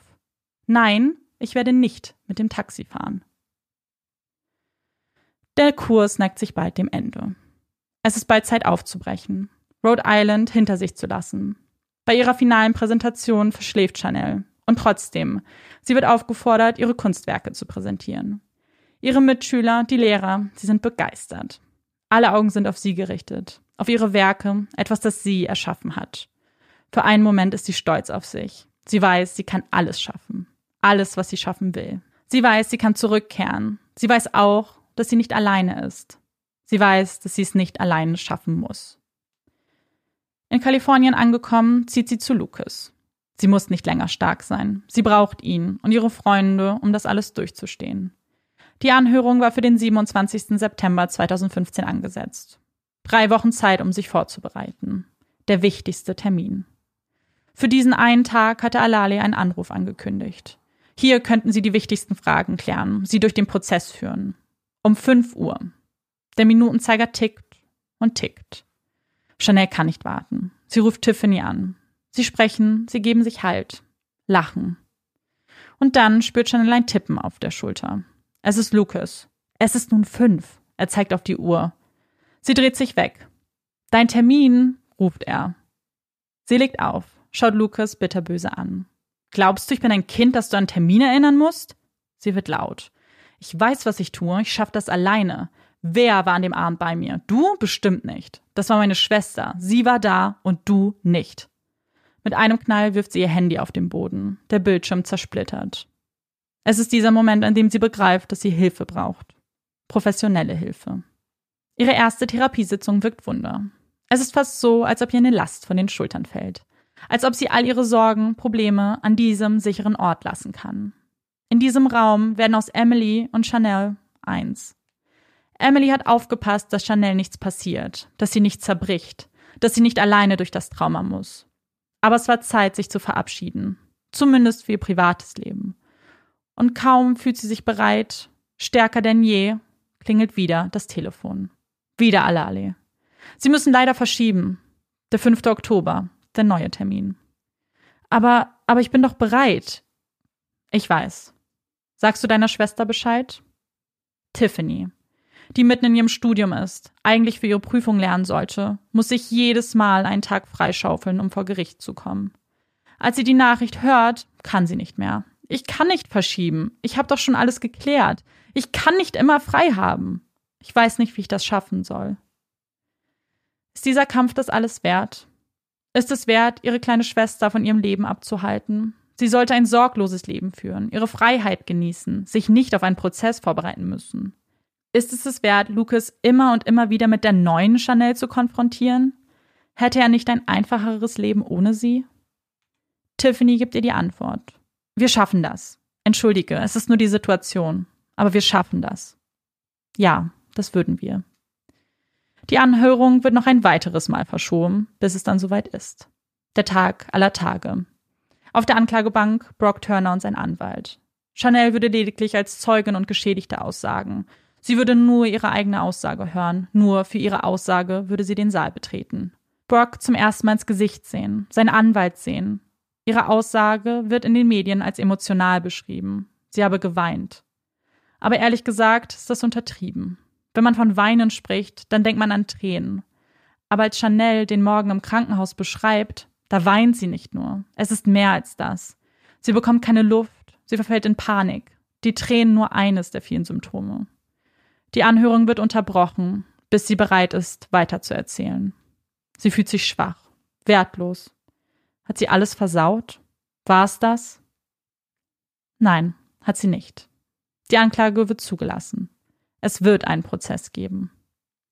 Als Chanel die Nachricht liest, ist sie erleichtert. Sie bekommt eine zweite Chance. In dem Prozess würde sie stark sein. Als sie die Berichte der Presse liest, findet sie die Aussagen der zwei Radfahrer. Carl und Peter, zwei Schweden, die ihr Auslandssemester an der Stanford University machen. Die zwei haben beschrieben, wie sie Brock gesehen haben, ihn verfolgt haben und auf den Boden tackelten, ihn anschrien. Was glaubst du, was du da tust? Glaubst du, das ist richtig? Entschuldige dich bei ihr. Chanel kommt Tränen. Diese zwei Männer, Carl und Peter, sie waren ihre Retter, die Superhelden ihrer Geschichte. Sie haben mit einem Blick gesehen, dass das falsch war. Für sie gab es keine Frage, ob sie zugestimmt hat. Sie haben es gesehen. Für sie gab es in diesem Moment nur einen Schuldigen. Brock. Er sollte sich bei ihr entschuldigen. Ob ihn eine Jury auch für schuldig erklären würde? In der Zeit ist Alale wie eine Vertraute für Chanel geworden, hat ihr Mut gemacht, sie erinnert sie an ihr Versprechen. Wir sorgen für Gerechtigkeit. Sie erklärt ihr, dass es dauern kann, bis der Prozess beginnt. Jetzt geht es um die Jury. Sie würden hauptsächlich Männer suchen. Aus irgendeinem Grund zeigen die Erfahrungen, dass Frauen andere Frauen in Vergewaltigungsdelikten eher nicht wohlgesonnen sind. Sie neigen dazu, zu glauben, dass ihnen so etwas nie passieren könnte und man immer eine Art Teilschuld tragen würde. Der Prozess würde am 14. März 2016 beginnen. Monate, in denen Chanel nicht schlafen könnte, Angst hatte vor einer Rache von Brock. Die Wohnung putzte, kochte, in einer Comedy-Show auftrat, nur um sich nicht mit dem bevorstehenden Prozess zu beschäftigen. Bis es soweit war. Die Jury ausgesucht, die Zeugen und Experten geladen. Erst Lucas, dann Tiffany. Sie alle sagten aus. Bis alle Augen auf Chanel gerichtet waren. Zwölf Juroren, 24 Augen. Nur auf sie gerichtet. Wie schon in der Anhörung berichtet Chanel von dem Abend, der Party, dem Morgen im Krankenhaus. Und wieder kommen ihr die Tränen. Nein, du darfst es nicht wieder versauen. Sie erzählt von ihrer Angst, von ihrem Leben oder von dem, was noch übrig geblieben ist. Alale zeigt der Jury Bilder von Chanel. Den Bildern, die am Tatort gemacht wurden. Chanel hatte sie selbst nicht gesehen. Nur das Bild, das sie sich selbst in ihrer Vorstellung gemalt hatte, nachdem sie den Bericht gelesen hat. Aber hier, dieses Foto, es war grauenvoll. Brocks Anwalt hatte Chanel bereits bei der Anhörung kennengelernt. Sie hatte damals nicht verstanden, ob er gut oder böse war. Damals hatte er nur wirre Fragen gestellt. Hunderte von Fragen, die sie eigentlich bereits beantwortet hatte. Dieses Mal lauschte er ihrer Berichterstattung nur so lange, bis ihm etwas nicht gefällt. Bei jedem zweiten Satz fallen die Worte Objection. Als sie berichtet, dass sie zunächst nicht auf Toilette durfte, wieder Objection, Personal Information. Natürlich sind das persönliche Informationen. Es sind ja Ihre Informationen, Ihre Geschichte, Ihre Details. Oder? Vielleicht auch nicht. Denn die Aufgabe dieses Anwalts war es, die Geschichte so zu erzählen, dass Brock in einem guten Licht dasteht. Sie kann sich doch gar nicht erinnern. Wie kann sie sich sicher sein, dass sie nichts von ihm wollte? Ganz einfach. Keine Frau will gerne auf dem kalten, erdigen Boden gefingert werden. Niemand. Ich wollte nichts von ihm, ich will nichts von ihm. Der Fragenkatalog nimmt kein Ende. War dein Handy auf laut gestellt? Nein, antwortet Chanel. Immer wenn ich Fotos mache, mache ich es auf stumm, weil mir der Klicklaut nicht gefällt. Aber wie kannst du dir da sicher sein? Ich mache das immer so. Hm, aber hier, bei deinem ersten Verhör hast du doch gesagt, ich glaube, es war laut. Ich mache es auf stumm, wenn ich Fotos mache, aber ich bin mir nicht sicher. Es kann laut gewesen sein. Mist, hat sie es versaut? Sie erinnert sich nicht mehr an diese Aussage. Hatte sie das so gesagt? Glaubt ihr nun niemand mehr? Alale schreitet ein. Entschuldigen Sie, Euer Ehren. Es scheint fast so, als ob der Herr Anwalt das Zitat nicht zu Ende lesen wollte. Sie sagte, es kann laut gewesen sein oder auch stumm. Ich bin mir nicht sicher. Chanel schenkt ihr ein Lächeln. Danke. Danke, Alale. Die Fragen werden wieder willkürlicher. Welchen Whisky habt ihr getrunken? Was gab es zu essen? Reis mit Brokkoli, oder? Sie nickt. Dann ist es vorbei. Wie ein Pflaster, das schnell abgezogen wurde. Diese Frage ließ ihr keine Ruhe. Warum hat er das gefragt? Dann fällt es ihr wie Schuppen von den Augen. Es war nicht Reis. Es war Quinoa. Sie schreibt an Adale, es war Quinoa, auch wenn sie wusste, dass es nichts mehr bringt. In den Abschlussplädoyers fasst Adali zusammen. Das Leid, die grauenvolle Tat. Brock muss zur Rechenschaft gezogen werden. Sein Anwalt beginnt mit dem Satz, selbst ihre Schwester, die Person, die sie am besten kennt, dachte, ihr würde es schon gut gehen. Wie hätte Brock dann nicht ahnen können, dass sie nicht imstande war, zuzustimmen? Wir haben von Experten gehört, dass man durchaus betrunken sein kann, aber fähig ist, Zustimmung zu geben. Er hat noch eine Zukunft vor sich. Er ist genug gestraft. Die Jury verabschiedet sich zur Beratung. Die Tage vergehen. Jeden Morgen steht Chanel auf, zieht ihre beste Kleidung an und wartet. Jeden Tag. Warum dauert es so lange? Sind sie sich unsicher? Wie geht ihre Geschichte aus? Hat sich der Kampf gelohnt? Am Donnerstagnachmittag ist es soweit. Es gibt ein Urteil. Chanel sitzt neben ihren Freunden. Sie halten ihre Hände. Ihr ganzer Körper ist angespannt. Jetzt oder nie. Sind Sie zu einem Ergebnis gekommen? Ja, Euer Ehren. Wie lautet das Urteil? Es wird still. Die Lippen bewegen sich. 36 Mal hört sie das Wort Ja. Jeder Juror stimmt dem Urteil zu. Das Urteil. Schuldig in allen drei Anklagepunkten. Sie haben es geschafft. Sie haben es wirklich geschafft. Schuldig. Alle drei. Die Tage nach der Anhörung läuft sie durch die Nachbarschaft. erzählt es der Blumenverkäuferin. Alle drei. Den Security-Männern an dem Gebäudekomplex. Wir wussten, dass du es schaffst. Sie hatte recht bekommen. Und doch. Sie wurde nicht wie durch ein Wunder geheilt. Sie war immer noch gebrochen. Sie konnte noch immer nicht durchschlafen, hatte noch immer Panik, sperrte sich ins Badezimmer und weinte, ließ den Wasserhahn laufen, damit Lucas nichts hörte. Die beiden würden gemeinsam nach San Francisco ziehen, ein gemeinsames Leben aufbauen. Aber vorher müssten sie noch etwas tun. Das Urteil war gesprochen, aber das Strafmaß würde erst am 2. Juni folgen. Dafür sollte sie ein Victim Impact Statement schreiben, wie ein Brief, der beschreibt, was die Tat in ihr verändert hat. Ein Brief, der dann verlesen würde.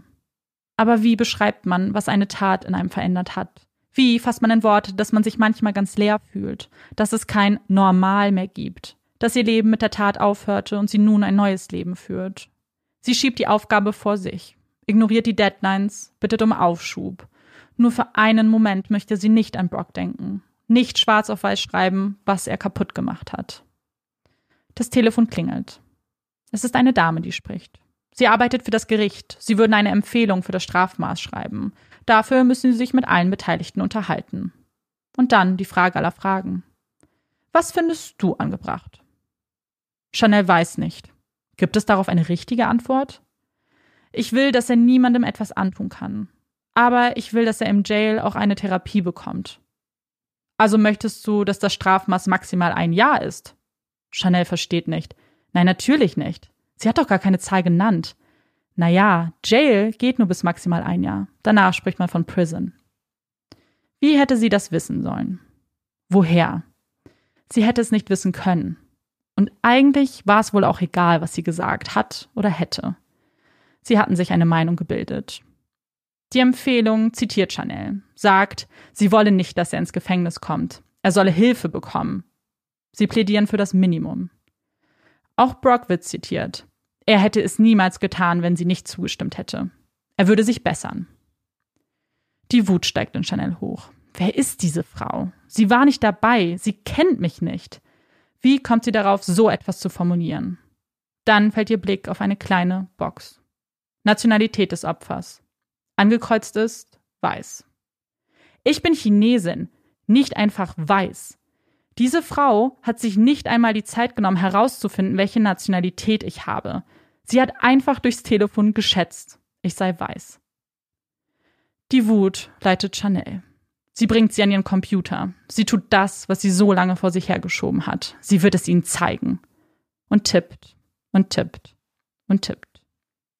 Der Sommer kehrt ein. Und damit die allerletzte Entscheidung. Die Entscheidung über die Strafe. Chanels Familie beginnt mit ihren Statements. Erst Tiffany, dann Lucas. Schließlich Chanel selbst. Sie liest. Zeile für Zeile, Seite für Seite. Man hört Schluchzen aus den Rängen. Tränen fließen. Dann spricht Brocks Familie. Auch sie durften Impact Statements verfassen. Sein Vater sagt, die Familie sei zerrüttet. Es wird nie mehr das Gleiche sein. Er wird nie mehr der Gleiche sein. Nie mehr der fröhliche Junge, der alle anlächelt. Ihn ins Gefängnis zu schicken, ist ein teurer Preis für eine Handlung, die gerade mal 20 Minuten gedauert hat. Seine Großmutter fügt hinzu, es ist unfair, dass er der Einzige sein soll, der für das unachtsame Verhalten von Erwachsenen bestraft wird. Bitte, lass es einfach vorbei sein. Chanel kann nichts mehr hören. Sie will das alles nicht mehr hören. Nach einer kurzen Unterbrechung verließ der Richter sein Urteil. Es ist ein Urteil, das sie alle erschüttern würde.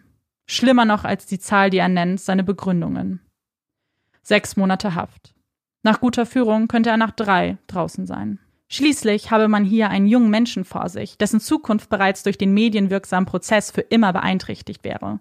Außerdem sei sie ein Opfer, das aufgrund von Alkohol beeinträchtigt sei, nicht mit einem regulären Opfer zu vergleichen.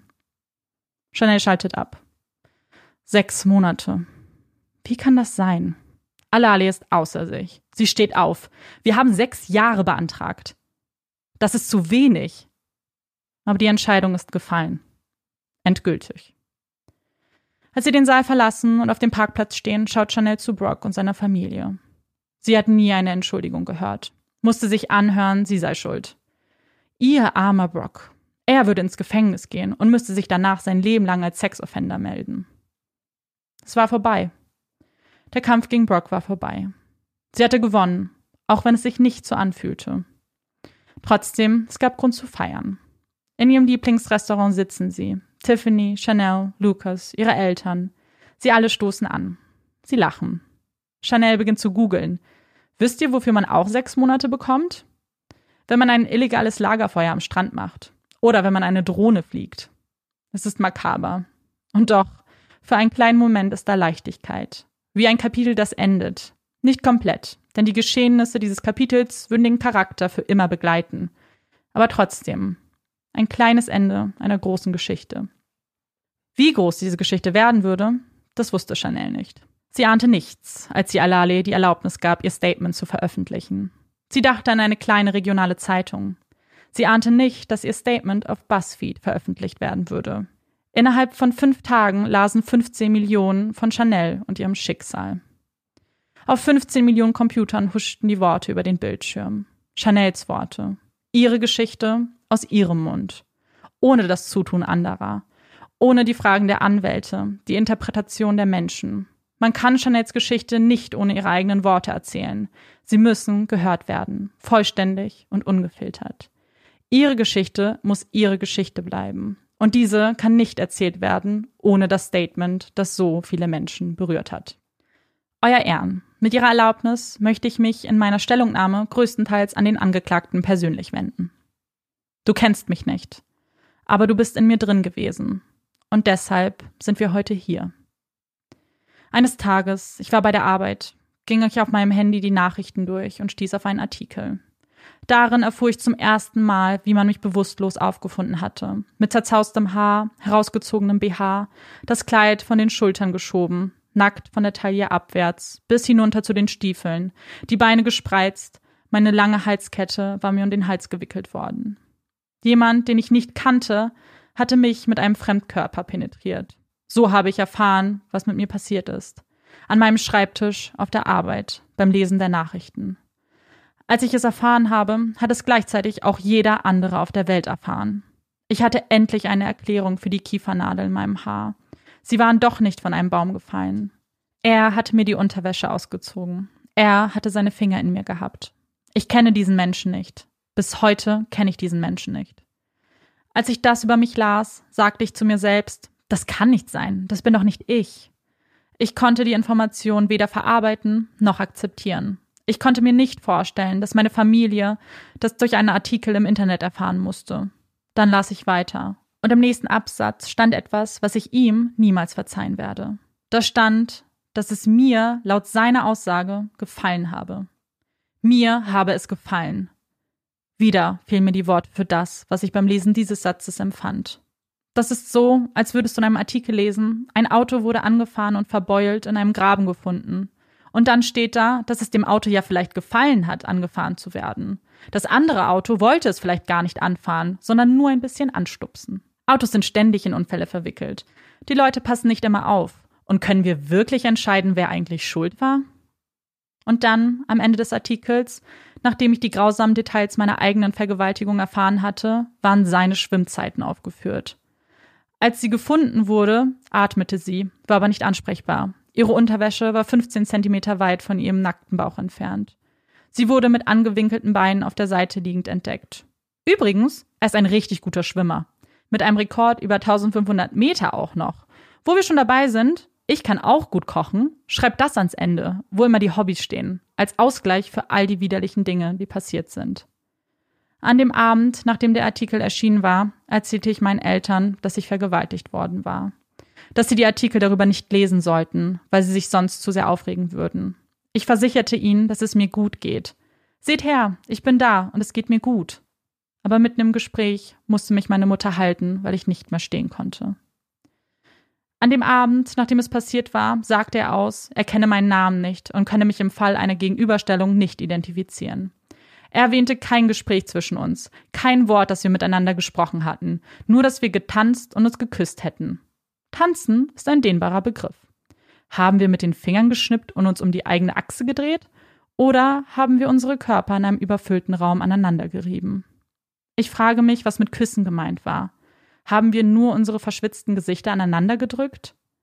Als der ermittelnde Kommissar ihn fragte, ob er vorgehabt habe, mich auf sein Zimmer mitzunehmen, sagte er nein. Auf die Frage, wie wir überhaupt hinter den Müllcontainer gekommen wären, sagte er, er wisse es nicht. Er räumte ein, dass es auf der Party andere Mädchen gab, die ihr geküsst habt. Unter anderem meine Schwester, die ihn aber wegstieß. Er gab zu, dass er ein Mädchen abschleppen wollte. Ich war die verwundete Antilope in der Herde, völlig allein und verletzlich, körperlich nicht in der Lage, mich zur Wehr zu setzen, und er wählte mich. Manchmal denke ich, wenn ich nicht auf die Party gegangen wäre, dann wäre das nicht passiert. Aber dann wird mir klar, dass es trotzdem passiert wäre. Nur wäre es einer anderen Frau passiert. Aus deiner Sicht lagen vier Jahre vor dir, mit verfügbaren, betrunkenen Mädchen auf Studentenpartys. Und wenn du schon anfängst, dann ist es richtig, dass es für dich vorbei ist. An dem Abend, nachdem es passiert war, sagte er aus, er habe angenommen, es würde mir gefallen. Denn ich hätte ihm den Rücken gerieben. Den Rücken gerieben. Keine Rede davon, dass ich zugestimmt hätte. Keine Rede davon, ob wir überhaupt miteinander gesprochen hatten. Aber einmal über den Rücken gerieben. Wieder erfuhr ich aus den Nachrichten, dass mein Po und meine Vagina völlig entblößt gewesen waren, dass meine Brüste begrapscht worden waren, dass jemand seine Finger in mich gesteckt hat, zusammen mit Dreck und Kiefernadeln, dass meine nackte Haut und mein Kopf hinter einem Müllcontainer über den Boden schrappten, während ein erregter Erstsemestler meinen halbnackten, bewusstlosen Körper vögelte. Aber ich kann mich nicht daran erinnern. Wie soll ich also beweisen, dass es mir nicht gefallen hat? Ich dachte, nie im Leben wird das vor Gericht gehen. Es gab Zeugen, es war Dreck in meinem Körper. Er wollte abhauen, aber er wurde gefasst. Es wird in einem Vergleich enden. Er zahlt, entschuldigt sich offiziell bei mir und wir beide gehen unsere Wege. Stattdessen erfuhr ich, dass er einen bekannten Anwalt, Sachverständigen und Privatdetektiv beauftragte. Sie sollten in meinem Privatleben nach Dingen schnüffeln, um sie gegen mich zu verwenden. Sie sollten meine Geschichte auf Unstimmigkeiten überprüfen, um die Aussagen von mir und meiner Schwester zu entkräftigen und zu beweisen, dass die sexuelle Gewalttat im Grunde genommen ein Missverständnis war. Mir wurde klar, dass er alles unternehmen würde, um die Welt davon zu überzeugen, dass er einfach nur verwirrt gewesen war. Man hat mir gesagt, ich sei sexuell angegriffen worden. Gleichzeitig wurde mir gesagt, ich könnte genau genommen gar nicht beweisen, dass es gegen meinen Willen geschehen war. Eben weil ich mich an nichts erinnerte. Und das hat meine Selbstwahrnehmung verzerrt, hat mich beschädigt und hat mich beinahe gebrochen. Nichts ist so schlimm wie die Verwirrung, die ich empfand, als man mir sagte, ich sei dreist an einem öffentlichen Ort angegriffen und fast vergewaltigt worden. Aber tja, wir wissen noch nicht, ob es überhaupt als sexueller Angriff gewertet werden kann. Ich musste ein ganzes Jahr kämpfen, um klarzustellen, dass an dieser Situation etwas grundsätzlich verkehrt war. Man hat mir geraten, ich solle mich für alle Fälle darauf einstellen, dass wir nicht gewinnen. Und ich sagte, darauf kann ich mich nicht einstellen. Er ist schuldig seit dem Augenblick, als ich aufgewacht bin. Niemand kann mir die Schmerzen ausreden, die er mir zugefügt hat. Am schlimmsten war, als man mich warnte, er weiß jetzt, dass du dich nicht erinnern kannst. Ab jetzt schreibt er das Drehbuch. Er kann sagen, was er will, und niemand kann seine Aussagen anfechten. Ich war machtlos. Ich hatte keine Stimme. Ich war wehrlos. Mein Blackout wurde gegen mich verwendet. Meine Aussagen waren nicht überzeugend, sie waren unvollständig, und mir wurde eingeredet, ich hätte vielleicht nicht genügend Argumente, um hier zu gewinnen. Sein Anwalt erinnerte die Geschworenen ständig daran, dass sie nur Brock Glauben schenken dürfen, weil ich mich ja nicht erinnern könnte. Diese Hilflosigkeit war traumatisierend. Ich hätte Zeit gebraucht, um die sexuelle Gewalttat zu verarbeiten. Stattdessen versuchte ich ständig, mich an die grauenhaften Einzelheiten dieses Abends zu erinnern. Ich musste mich auf die Fragen des Anwalts vorbereiten, die übergriffig und aggressiv waren und darauf angelegt, mich von meiner Aussage abzubringen, um meine Schwester und mich in Widersprüche zu verstricken. Der Anwalt stellte die Fragen auf eine manipulierende Art und Weise. So fragte er nicht, haben Sie irgendwelche Schürfwunden bemerkt? sondern er fragte, Sie haben keine Schürfwunden bemerkt, oder? Das war seine Strategie. Als könnte er mir mit seinen Tricks mein Selbstwertgefühl rauben. Die Tat war offensichtlich ein sexueller Angriff gewesen. Doch nun war ich es, die vor Gericht solche Fragen beantworten musste. Wie alt sind Sie? Wie viel wiegen Sie? Was haben Sie an jedem Tag gegessen? Und was haben Sie abends gegessen? Wer hat das Abendessen zubereitet? Haben Sie zum Abendessen etwas getrunken? Nein? Nicht einmal Wasser? Wann haben Sie den Alkohol getrunken? Wie viel haben Sie getrunken? Aus was für einem Gefäß haben Sie getrunken? Wer hat Ihnen das Getränk gegeben? Wie viel trinken Sie normalerweise? Wer hat Sie zu der Party gefahren? Um welche Uhrzeit? Aber wo genau sind Sie ausgestiegen? Welche Kleidung haben Sie angehabt? Und so weiter. Man bombardierte mich mit engstirnigen, zugespitzten Fragen, nahm mein Privatleben und mein Liebesleben auseinander, meine Vergangenheit, mein Familienleben. Jede Menge alberner Fragen, ein Haufen von trivialen Einzelheiten, nur um eine Entschuldigung zu finden für diesen Typen, der mich halbnackt ausgezogen hatte, ohne mich überhaupt nach meinem Namen zu fragen. Nach der körperlichen Gewalt wurde mir Gewalt angetan mit diesen Fragen, die darauf abzielten, mich anzugreifen, nur damit der Anwalt sagen konnte, seht her, ihre Angaben widersprechen sich, sie ist nicht ganz bei Sinn, quasi eine Alkoholikerin. Wahrscheinlich wollte sie mit einem Kerl rummachen. Er ist ziemlich ästhetisch gebaut, oder? und sie waren beide betrunken. Aber egal. Und die ganzen Sachen im Krankenhaus, woran sie sich erinnert, das war später. Warum soll man das berücksichtigen? Für Brock steht hier eine Menge auf dem Spiel. Er hat es im Moment wirklich schwer. Dann kam der Zeitpunkt, wo er aussagen sollte. Und ich erlebte am eigenen Leib, was es bedeutete, ein zweites Mal zum Opfer zu werden. Ich möchte daran erinnern, dass er am Abend, als es passiert war, ausgesagt hatte, er habe nie vorgehabt, mich mit auf sein Zimmer zu nehmen. Er hatte ausgesagt, er wisse nicht, wie wir hinter dem Müllcontainer gelangt wären. Er sei aufgestanden und gegangen, weil ihm nicht gut war, als er plötzlich gejagt und angegriffen wurde. Dass ich mich an nichts erinnern konnte, erfuhr er erst viel später. Ein Jahr später klang das alles ganz anders, wie man es mir prophezeit hatte. Brock kam nun mit einer seltsamen neuen Geschichte an. Die klang wie ein schlecht geschriebener Jugendroman, mit Küssen, Tanzen, Händchen halten und einem verliebten Stolpern, bei dem man im Überschwang der Gefühle zu Boden geht. Doch das Wichtigste an seiner neuen Geschichte war, dass alles plötzlich im gegenseitigen Einvernehmen stattgefunden hat. Ein Jahr nach dem Vorfall fiel es ihm ein. Ach, sie hat übrigens Ja gesagt zu allem. Er hat mich gefragt, ob ich tanzen will, und ich habe anscheinend Ja gesagt. Er hat mich gefragt, ob ich mit auf sein Zimmer gehen möchte, und ich habe Ja gesagt. Dann hat er mich gefragt, ob er mich fingern dürfte, und wieder sagte ich Ja. Die meisten Typen fragen nicht, darf ich dich fingern? Normalerweise entwickelt Sex sich natürlich und einvernehmlich, ohne ein solches Frage-Antwort-Spiel aber anscheinend erteilte ich meine volle Erlaubnis und damit ist er von jedem Vorwurf befreit. Doch selbst in seiner Geschichte habe ich insgesamt nur drei Worte gesprochen. Ja, ja und ja. Bevor er mich halbnackt auf dem Boden hatte. Ein Tipp für die Zukunft. Wenn du nicht genau weißt, ob ein Mädchen seine Zustimmung geben kann, dann überzeuge dich, ob sie noch einen ganzen Satz sagen kann. Nicht einmal das hast du getan. Nur einen zusammenhängenden Satz. Was ist daran verwirrend? Das ist gesunder Menschenverstand eine Frage des Anstands. Ihm zufolge lagen wir nur auf dem Boden, weil ich hingefallen war. Kleine Anmerkung. Wenn ein Mädchen hinfällt, dann hilf ihr, wieder aufzustehen. Wenn sie so betrunken ist, dass sie nicht mehr laufen kann und hinfällt, dann leg dich nicht auf sie, reib dich nicht an ihr, ziehe nicht die Unterwäsche aus und führe deine Hand nicht in ihre Vagina ein. Wenn ein Mädchen stürzt, dann hilf ihr hoch. Wenn sie über ihrem Kleid eine Strickjacke trägt, dann zieh sie ihr nicht aus, um ihre Brüste anzufassen. Vielleicht ist dir kalt, vielleicht hat sie deshalb die Strickjacke übergezogen. Die Geschichte geht weiter. Als nächstes kamen zwei Schweden auf Fahrrädern vorbei, sprachen dich an und du bist weggerannt. Als sie dich stoppten, zu Fall brachten, wieso hast du da nicht gesagt, hört auf, alles ist in Ordnung, fragt sie doch, sie ist dort drüben, sie kann es euch selbst sagen. Ich meine, du hattest mich doch gerade selbst nach meiner Zustimmung gefragt. Oder? Ich war doch wach. Richtig? Später traf die Polizei ein und wollte den bösen Schweden befragen, der dich angegriffen hatte. Der Zeuge weinte so stark, dass er nicht sprechen konnte, wegen dem, was er hatte mit ansehen müssen. Dein Anwalt betont immer wieder, nun, wir wissen nicht, wann genau sie ohnmächtig wurde. Und du hast recht. Vielleicht haben meine Augenlider noch geflattert und ich war nicht völlig weggetreten. Aber darum ging es auch nie. Ich war zu betrunken, um Englisch zu sprechen. Ich war zu betrunken, um meine Zustimmung zu geben, lange bevor ich hingefallen bin.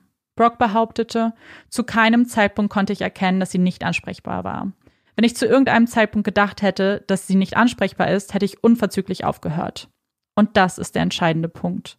Wenn du erst dann aufhören wolltest, wenn ich nicht mehr reagiere, dann hast du es immer noch nicht verstanden. Aber du hast noch nicht einmal aufgehört, als ich bereits bewusstlos war. Andere haben dich zum Aufhören gebracht. Zwei Jungs auf Fahrrädern ist aufgefallen, dass ich mich im Dunkeln nicht bewege, und sie haben eingegriffen. Wie konntest du das nicht mitkriegen, wo du doch auf mir drauf warst? Du hast beteuert, dass du aufgehört und Hilfe geholt hättest. Du sagst das zwar, aber erklär mir doch, wie du mir geholfen hättest. Schritt für Schritt. Erzähl es mir ganz genau. Ich will wissen, wie der Abend ausgegangen wäre, wenn die beiden bösen Schweden nicht gekommen wären. Ich frage dich, hättest du mir die Unterhose wieder hochgezogen und die Halskette entwirrt, die um meinen Hals gewickelt war? Meine Beine zusammengeschoben und mich zugedeckt? Hättest du die Kiefernadeln aus meinem Haar gestrichen und mich gefragt, ob die Abschürfungen an meinem Hals und Hintern wehtun? Hättest du einen Freund geholt und ihn gebeten, hilf mir mal, sie irgendwo hinzubringen, wo es warm und bequem ist. Ich kann nicht schlafen, wenn ich daran denke, wie es wohl geendet hätte, wenn die beiden Schweden nicht gekommen wären. Was wäre aus mir geworden? Darauf wirst du nie eine gute Antwort haben. Das kannst du mir auch ein Jahr später immer noch nicht erklären. Der Gipfel war, dass er behauptete, ich hätte nach einer Minute Fingerpenetration einen Orgasmus gehabt. Die Krankenschwester sagte aus, an meinen Genitalien wären Abschürfungen, Risse und Schmutz dokumentiert worden. Ist das passiert bevor oder nachdem ich gekommen bin? Dass du vor uns allen unter Eid ausgesagt hast, ich hätte es gewollt, ich hätte es gestattet und du wärst das eigentliche Opfer, das aus unbekannten Gründen von zwei Schweden angegriffen wurde, das ist haarsträubend, irrwitzig. Es ist egoistisch und es ist verletzend. Es ist schon schlimm genug, so zu leiden. Aber es ist noch viel schlimmer und unbegreiflich, wenn es jemand skrupellos darauf anlegt, die Schwere und Echtheit meines Leidens in Frage zu stellen. Meine Familie und meine Verwandten mussten Fotos sehen, auf denen mein Kopf auf einer Bahre voller Kiefernadeln festgeschnallt war. Fotos von meinem Körper im Dreck, die Haare zerzaust, die Gliedmaßen verbogen, mit hochgeschobenem Kleid. Und dann mussten sie sich von deinem Anwalt anhören, dass die Bilder später entstanden seien und man sie deshalb ad acta legen könnte. Sie mussten sich anhören, dass die Krankenschwester zwar aussagte, ja, da waren Rötungen und Abschürfungen in ihr, die auf erhebliche Gewalteinwirkungen im Genitalbereich hindeuteten. Aber das passierte nun mal beim Fingern. Und der Angeklagte hätte ja schon zugegeben, dass er mich gefingert hätte. Sie mussten sich anhören, wie dein Anwalt ein Bild von mir zeichnete. Das Bild eines wilden Mädchens, das die ganze Geschichte selbst provoziert hatte. Er stellte es so dar, als hätte ich am Telefon nur betrunken gewirkt, weil ich herumwitzelte und meine Stimme dann eben so albern klang. Und er betonte, ich hätte in der Sprachnachricht gesagt, ich wolle meinen Freund belohnen, und wir wissen ja alle, was ich damit gemeint hätte.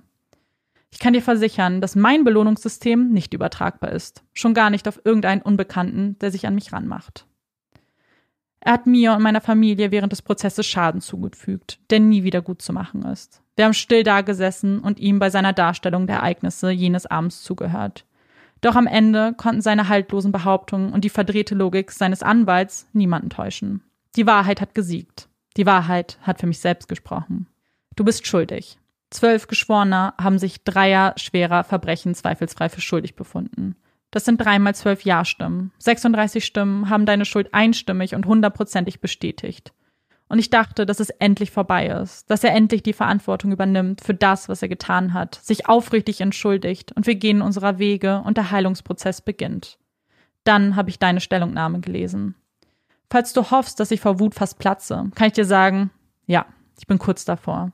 Du hast es fast geschafft. Das hier ist nicht die übliche Abschleppgeschichte mit viel Alkohol und ein paar unüberdachten Entscheidungen. Sexuelle Gewalt ist kein Unfall. Das hast du offenbar immer noch nicht kapiert. Du klingst irgendwie immer noch verwirrt. Ich werde nur Teile der Erklärung des Angeklagten vorlesen und mich dazu äußern. Du sagst, weil ich betrunken war, war ich nicht mehr in der Lage, richtige Entscheidungen zu treffen, genauso wenig wie sie. Alkohol ist keine Entschuldigung. Aber spielte Alkohol eine Rolle? Ja, das tat er. Doch es war nicht der Alkohol, der mich auszog und fingerte, der meinen Kopf über den Boden schleifte, während ich fast nackt war.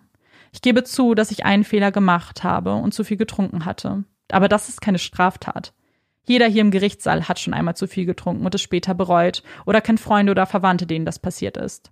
Doch übermäßiges Trinken ist nicht dasselbe wie sexuelle Gewalt. Wir waren beide betrunken, aber ich habe dir nicht die Hose und die Unterwäsche ausgezogen. Ich habe dich nicht unsittlich berührt. Ich bin nicht weggelaufen. Das ist der Unterschied. Du sagst, wenn ich sie kennenlernen wollte, hätte ich besser nach ihrer Telefonnummer gefragt, anstatt sie auf mein Zimmer einzuladen. Ich bin nicht wütend, weil du mich nicht nach meiner Nummer gefragt hast. Selbst wenn wir uns gekannt hätten, wollte ich nie in so einer Situation Sex haben. Mein Freund kennt mich gut. Aber wenn er mich auf dem Boden hinter einem Müllcontainer fingern wollte, würde ich ihm eine knallen. Kein Mädchen will in so einer Situation Sex haben. Niemand will das. Egal, ob du ihre Telefonnummer hast oder nicht. Du sagst, dummerweise hielt ich es für okay, das zu tun, was alle um mich herum auch taten, nämlich trinken. Ich habe einen Fehler gemacht. Wie gesagt, nicht das Trinken war dein Fehler. Niemand von denen, die um dich herum Alkohol tranken, wollten mich vergewaltigen. Dein Fehler war, dass du etwas getan hast, was niemand sonst getan hat. Du hast deinen irrigierten Schwanz in der Hose gegen meinen nackten, wehrlosen Körper gedrückt, in einer dunklen Ecke, so dass keiner der anderen Partygänger mich sehen oder mir helfen konnte und meine eigene Schwester mich nicht finden konnte. Nicht das Whisky trinken war dein Verbrechen, sondern dass du mir die Unterwäsche ausgezogen und sie wie ein Bonbonpapier weggeschmissen hast, damit du mich fingern konntest. Warum muss ich das eigentlich erklären? Du sagst, ich wollte sie bei der Verhandlung nicht zum Opfer machen. Das war nur mein Anwalt und die Art, wie er meine Verteidigung aufgebaut hat. Dein Anwalt ist nicht dein Sündenbock, sondern er vertritt dich. Hat dein Anwalt unglaublich unverschämte und erniedrigende Dinge gesagt? Ja, das hat er. Er sagte, du hättest eine Erektion gehabt, weil es kalt gewesen sei. Du sagst, dass du gerade ein Programm für Schüler und Studenten aufbaust, bei dem du über deine Erfahrungen sprechen willst, um etwas gegen die Trinkkultur an den Universitäten und die damit einhergehende sexuelle Promiskuität zu tun. Die Trinkkultur an den Universitäten. Ist es das, wogegen wir uns hier einsetzen? Glaubst du, dagegen habe ich das ganze letzte Jahr gekämpft? Nicht gegen sexuelle Gewalt und die Vergewaltigungskultur an den Unis und für mehr Aufklärung darüber, wie man erkennt, ob jemand mit Sex einverstanden ist oder nicht? Die Trinkkultur an der Uni also. Nieder mit Jack Daniels, nieder mit dem Sky Wodka. Wenn du mit Leuten über das Trinken reden willst, dann geh zu einem Treffen der anonymen Alkoholiker. Dir ist schon klar, dass da ein Unterschied ist, ob man ein Alkoholproblem hat oder ob man trinkt und dann jemanden mit Gewalt zum Sex zwingt. Nicht? Zeig Männern, wie man Frauen respektiert und nicht, wie man weniger trinkt. Die Trinkkultur und die damit einhergehende sexuelle Promiskuität. Einhergehend, sagst du, als wäre es ein Nebeneffekt, wie die Pommes, die man als Beilage zum Essen kriegt. Warum wird Promiskuität hier überhaupt erwähnt? Ich sehe keine Schlagzeilen, in denen es heißt, Brock Turner verurteilt wegen übermäßigen Trinkens und der damit einhergehenden Promiskuität. Sexuelle Gewalt an den Universitäten. Das ist der Titel deiner ersten PowerPoint-Folie. Aber keine Sorge, wenn du dich für deinen Vortrag nicht auf ein Thema festlegen willst, folge ich dir gerne an jede Schule und mache die Abschlusspräsentation. Zum Schluss sagst du, ich möchte den Menschen zeigen, dass ein betrunkener Abend ein ganzes Leben ruinieren kann. Ein ganzes Leben, nämlich deins. Meins hast du vergessen. Ich formuliere das nochmal neu für dich. Ich will den Menschen zeigen, dass ein betrunkener Abend zwei ganze Leben ruinieren kann. Deins und meins. Du bist die Ursache, ich bin die Wirkung. Du hast mich mit dir in diese Hölle geschleift. Du hast mich immer und immer zu diesem Abend zurückgeholt. Du hast dein und mein Leben zerstört. Meins ist im selben Moment zusammengebrochen wie deins. Falls du denkst, ich wäre verschont geblieben und ich käme unbeschadet davon, falls du glaubst, dass ich heute Abend in den sprichwörtlichen Sonnenuntergang reite, während du selber den schwersten Schlag erleidest, dann täuschst du dich. Niemand gewinnt. Wir sind alle zerstört. Wir haben alle versucht, in all diesem Leid noch einen Sinn zu finden. Dein Schaden ist konkret greifbar. Abschlüsse aberkannt, Auszeichnungen verloren, exmatrikuliert. Mein Schaden ist innerlich und unsichtbar. Ich trage ihn ständig mit mir herum. Du hast mir mein Selbstwertgefühl genommen, meine Privatsphäre, meine Energie, meine Zeit, meine Sicherheit, meine Intimsphäre, mein Selbstvertrauen, meine eigene Stimme. Bis heute. Eine Sache hatten wir gemeinsam. Wir waren beide morgens nicht mehr in der Lage aufzustehen. Leid ist für mich kein Fremdwort. Du hast mich zum Opfer gemacht. In der Zeitung wurde ich als bewusstlose, betrunkene Frau bezeichnet. Neun Silben, mehr nicht. Eine Zeit lang glaubte ich tatsächlich, das sei alles, was ich bin. Ich musste mich zwingen, meinen richtigen Namen wieder anzunehmen, meine Identität wiederzufinden. Ich musste mich selbst überzeugen, dass ich mehr bin als nur diese neun Silben, dass ich nicht nur ein betrunkenes Opfer hinter dem Müllcontainer auf einer Studentenparty bin und du, der vorbildliche amerikanische Schwimmer an einer Spitzenuniversität, für den die Unschuldsvermutung gilt und für den so wahnsinnig viel auf dem Spiel steht. Ich bin ein Mensch, der Verletzungen erlitten hat, die nie wieder heilen können. Mein Leben lag über ein Jahr lang auf Eis, während ich versuchte herauszufinden, ob ich überhaupt noch etwas wert war. Meine Unabhängigkeit, meine Fähigkeit, mich zu freuen, mein Sanftmut und mein geregeltes Leben, das alles wurde bis zur Unkenntlichkeit entstellt. Ich wurde verschlossen, wütend, über die Maße selbstkritisch, müde, reizbar und leer. Manchmal war meine Selbstisolation unerträglich. Du kannst mir mein Leben vor diesem Abend auch nicht zurückgeben. Während du dich um deinen zerstörten Ruf sorgst, habe ich nachts Löffel gekühlt. Am Morgen hielt ich sie gegen meine vom Wein geschwollenen Augen, damit ich überhaupt etwas sehen konnte. Ich kam jeden Tag eine Stunde zu spät zur Arbeit und weinte heimlich im Treppenhaus. Ich kann dir die besten Orte in dem Gebäude verraten, wo du weinen kannst, ohne dass dich einer hört. Mein Zustand wurde so schlimm, dass ich meiner Chefin private Details erklären musste, damit sie verstand, warum ich kündigte. Ich musste eine Auszeit nehmen, denn ich konnte nicht einfach Tag für Tag weitermachen.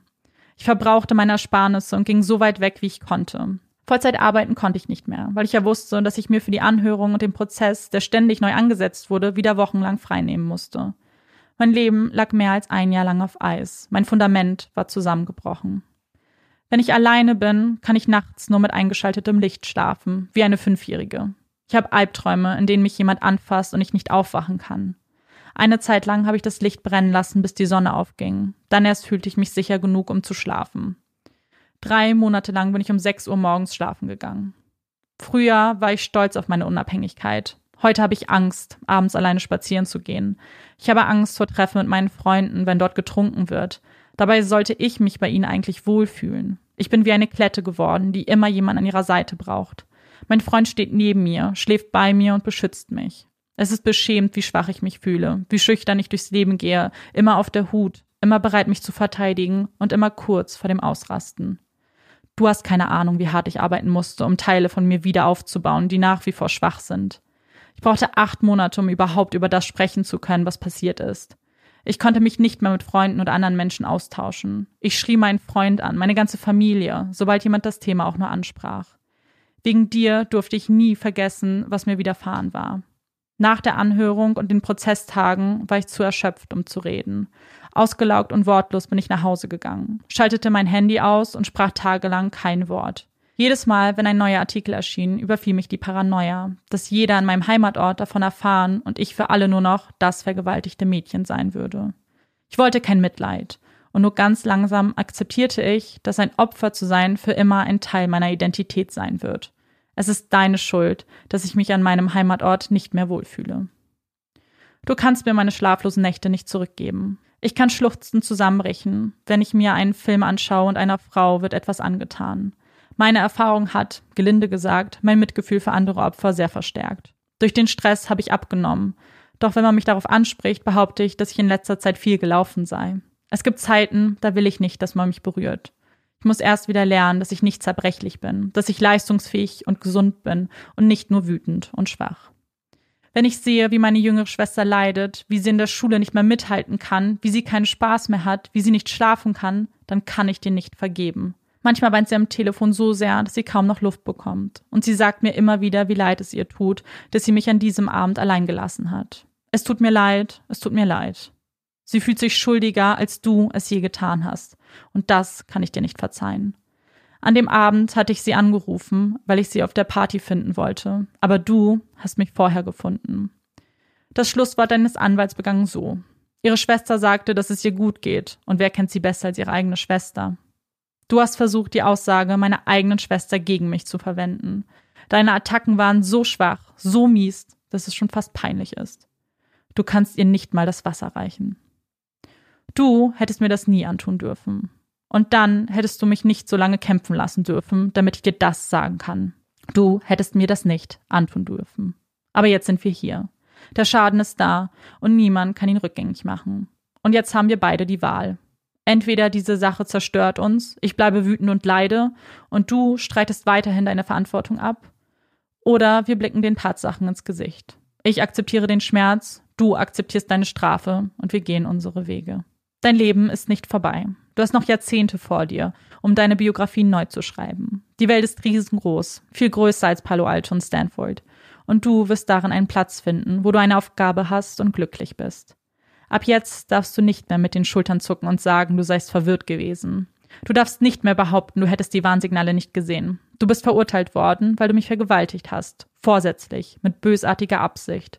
Und du gestehst nur, dass du betrunken warst. Erzähl mir nicht, wie traurig es ist, dass dein Leben auf den Kopf gestellt wurde, weil der Alkohol dich böse Dinge hat tun lassen. Du musst lernen, Verantwortung für dein Verhalten zu übernehmen. Und nun zum Urteil. Als ich den Bericht des Bewährungshelfers gelesen habe, konnte ich es nicht fassen. Erst packte mich die Wut, die dann bald einer tiefen Traurigkeit wich. Meine Aussagen wurden aus dem Zusammenhang gerissen und durch Kürzungen massiv verzerrt. Ich habe in diesem Prozess hart gekämpft und ich werde nicht zulassen, dass die Bedeutung des Urteils heruntergespielt wird von einem Bewährungshelfer, der meinen aktuellen Zustand und meine Wünsche beurteilen sollte und dies in einem 15-minütigen Gespräch tat, welches hauptsächlich darin bestand, meine Fragen zum Rechtssystem zu beantworten. Auch der Kontext ist wichtig. Brock hatte seine Erklärung noch nicht abgegeben und ich hatte seine Anmerkung nicht gelesen. Mein Leben steckt seit einem Jahr fest. Ein Jahr voller Schmerz, Ärger und Ungewissheit. Bis eine unparteiische Jury ihr Urteil fällte und bestätigte, dass mir ein Unrecht angetan wurde. Hätte Brock seine Schuld eingestanden, Reue gezeigt und frühzeitig einen Vergleich angeboten, hätte ich mich auch mit einer milderen Strafe zufrieden gegeben. Ich hätte seine Aufrichtigkeit respektiert und wäre dankbar gewesen, dass unser beider Leben weitergehen könnte. Stattdessen ist er das Risiko eines Prozesses eingegangen. Er zwang mich, den Schmerz noch einmal zu durchleben, als ein Anwalt wie zum hohen Details aus meinem Leben und Einzelheiten des sexuellen Angriffs in aller Öffentlichkeit brutal analysierte. Brock hat mich und meine Familie ein Jahr lang aus unerfindlichen Gründen und völlig unnötig leiden lassen. Er soll die Konsequenzen dafür tragen, dass er sein Verbrechen leugnete, meinen Schmerz nicht wahrhaben wollte und uns so lange auf Gerechtigkeit hat warten lassen. Ich habe dem Bewährungshelfer gesagt, dass es mir nicht darum geht, Brock im Gefängnis verrotten zu lassen. Ich habe ihm nicht gesagt, dass Brock es nicht verdient hatte, hinter Gittern zu kommen. Die vom Bewährungshelfer empfohlene Strafe von einem Jahr oder weniger im Bezirksgefängnis kommt einer lockeren Auszeit gleich. Angesichts der Schwere des sexuellen Angriffes ist sie blanker Hohn und eine Beleidigung für mich und alle Frauen. Damit wird die Botschaft gesendet, dass ein Fremder ohne dein Einverständnis in dich eindringen darf und dafür weniger als die Mindeststrafe bekommt. Die Bewährung sollte abgelehnt werden. Ich habe dem Bewährungshelfer auch gesagt, dass ich möchte, dass Brock versteht, was er getan hat und sein Fehlverhalten eingesteht. Nachdem ich die Erklärung des Angeklagten gelesen habe, bin ich leider schwer enttäuscht. Es ist ihm nicht gelungen, aufrichtige Reue zu zeigen oder Verantwortung für sein Verhalten zu übernehmen. Ich respektiere sein Recht auf einen Prozess. Aber selbst nachdem zwölf Geschworene ihn einstimmig in drei Anklagepunkten für schuldig befunden haben, gesteht er einzig und allein die unbeschriebene Tatsache, dass er Alkohol konsumierte. Wer nicht fähig ist, die volle Verantwortung für seine Taten zu übernehmen, der hat keine mildernden Umstände verdient. Es ist eine Unverschämtheit, dass er von Promiskuität spricht und damit den Tatbestand der Vergewaltigung verharmlost. Vergewaltigung wird durch das Fehlen von Einvernehmlichkeit definiert. Schon deshalb hat Promiskuität nichts mit Vergewaltigung zu tun. Es verstört mich zutiefst, dass er nicht einmal diesen Unterschied kennt. Der Bewährungshelfer machte geltend, der Angeklagte sei noch jung und habe keine Vorstrafen. Meiner Meinung nach ist er alt genug, um zu verstehen, dass das, was er getan hat, falsch war. Mit 18 darf man in unserem Land in den Krieg ziehen. Mit 19 Jahren ist man alt genug, um die Konsequenzen für eine versuchte Vergewaltigung zu tragen. Er ist zwar jung, aber nicht so jung, dass er es nicht hätte besser wissen müssen. Weil es seine erste Straftat ist, kann ich verstehen, dass ein gewisses Maß an Nachsicht geboten scheint. Allerdings können wir als Gesellschaft nicht jedem den ersten sexuellen Angriff vergeben. Das macht keinen Sinn. Es muss schon früh klargestellt werden, was für ein schwerwiegendes Verbrechen eine Vergewaltigung ist. Sonst schaffen wir eine Kultur, in der vermittelt wird, dass erst die zweite sexuelle Gewalttat wirklich falsch ist. Die Konsequenzen von sexuellem Angriff müssen hart sein, damit potenzielle Täter aus Angst, auch im betrunkenen Zustand, ihren gesunden Menschenverstand einschalten. Die Konsequenzen müssen hart sein, damit sie präventive Wirkung haben. Der Bewährungshelfer wies auf die Tatsache hin, dass Brock ein hart erkämpftes Schwimmstipendium aufgegeben hatte. Wie schnell Brock schwimmen kann, hat nichts mit der Schwere seiner Tat zu tun, und es sollte auch nicht die Schwere seiner Strafe beeinflussen. Welche Strafe würde wohl ein Ersttäter mit einem weniger privilegierten Hintergrund erhalten, der wegen dreier Verbrechen angeklagt ist und keinerlei Verantwortung für seine Taten übernimmt, außer der Tatsache, dass er getrunken hatte? Dass Brock ein Sportler an einer Elite-Universität war, darf nicht als mildernder Umstand gewertet werden. Vielmehr wäre der Prozess eine gute Gelegenheit, um in aller Schärfe deutlich zu machen, dass sexuelle Angriffe immer ein Kapitalverbrechen sind, und zwar unabhängig von der Gesellschaftsschicht, aus der der Täter kommt. Der Bewährungshelfer führte an, dass man im Vergleich zu anderen ähnlichen Verbrechen diesen Fall wegen des hohen Alkoholpegels beim Angeklagten als weniger gravierend betrachten könnte. Für mich war es gravierend. Mehr werde ich dazu nicht sagen. Was hat er getan, um zu zeigen, dass er Nachsicht verdient hätte? Er hat sich bislang nur für das Trinken entschuldigt. Er hat seine Tat noch nie selbst als einen sexuellen Angriff bezeichnet. Er hat mich während des Prozesses immer wieder unbarmherzig zum Opfer gemacht. Ein Gericht hat ihn drei schwerer Verbrechen für schuldig befunden. Und nun wird es Zeit, dass er die Konsequenzen für seine Taten akzeptiert. Er wird nicht mit einem Klaps auf die Hand davonkommen. Er wird lebenslang als Sexualstraftäter registriert sein. Dieser Eintrag wird nie mehr gelöscht. Genauso wenig wird das, was er mir angetan hat, nach einer bestimmten Anzahl von Jahren vorbei sein. Es bleibt bei mir. Es ist Teil meiner Identität. Es hat meine Haltung und die Art und Weise, wie ich weiterlebe, für immer verändert. Zum Abschluss möchte ich mich bedanken.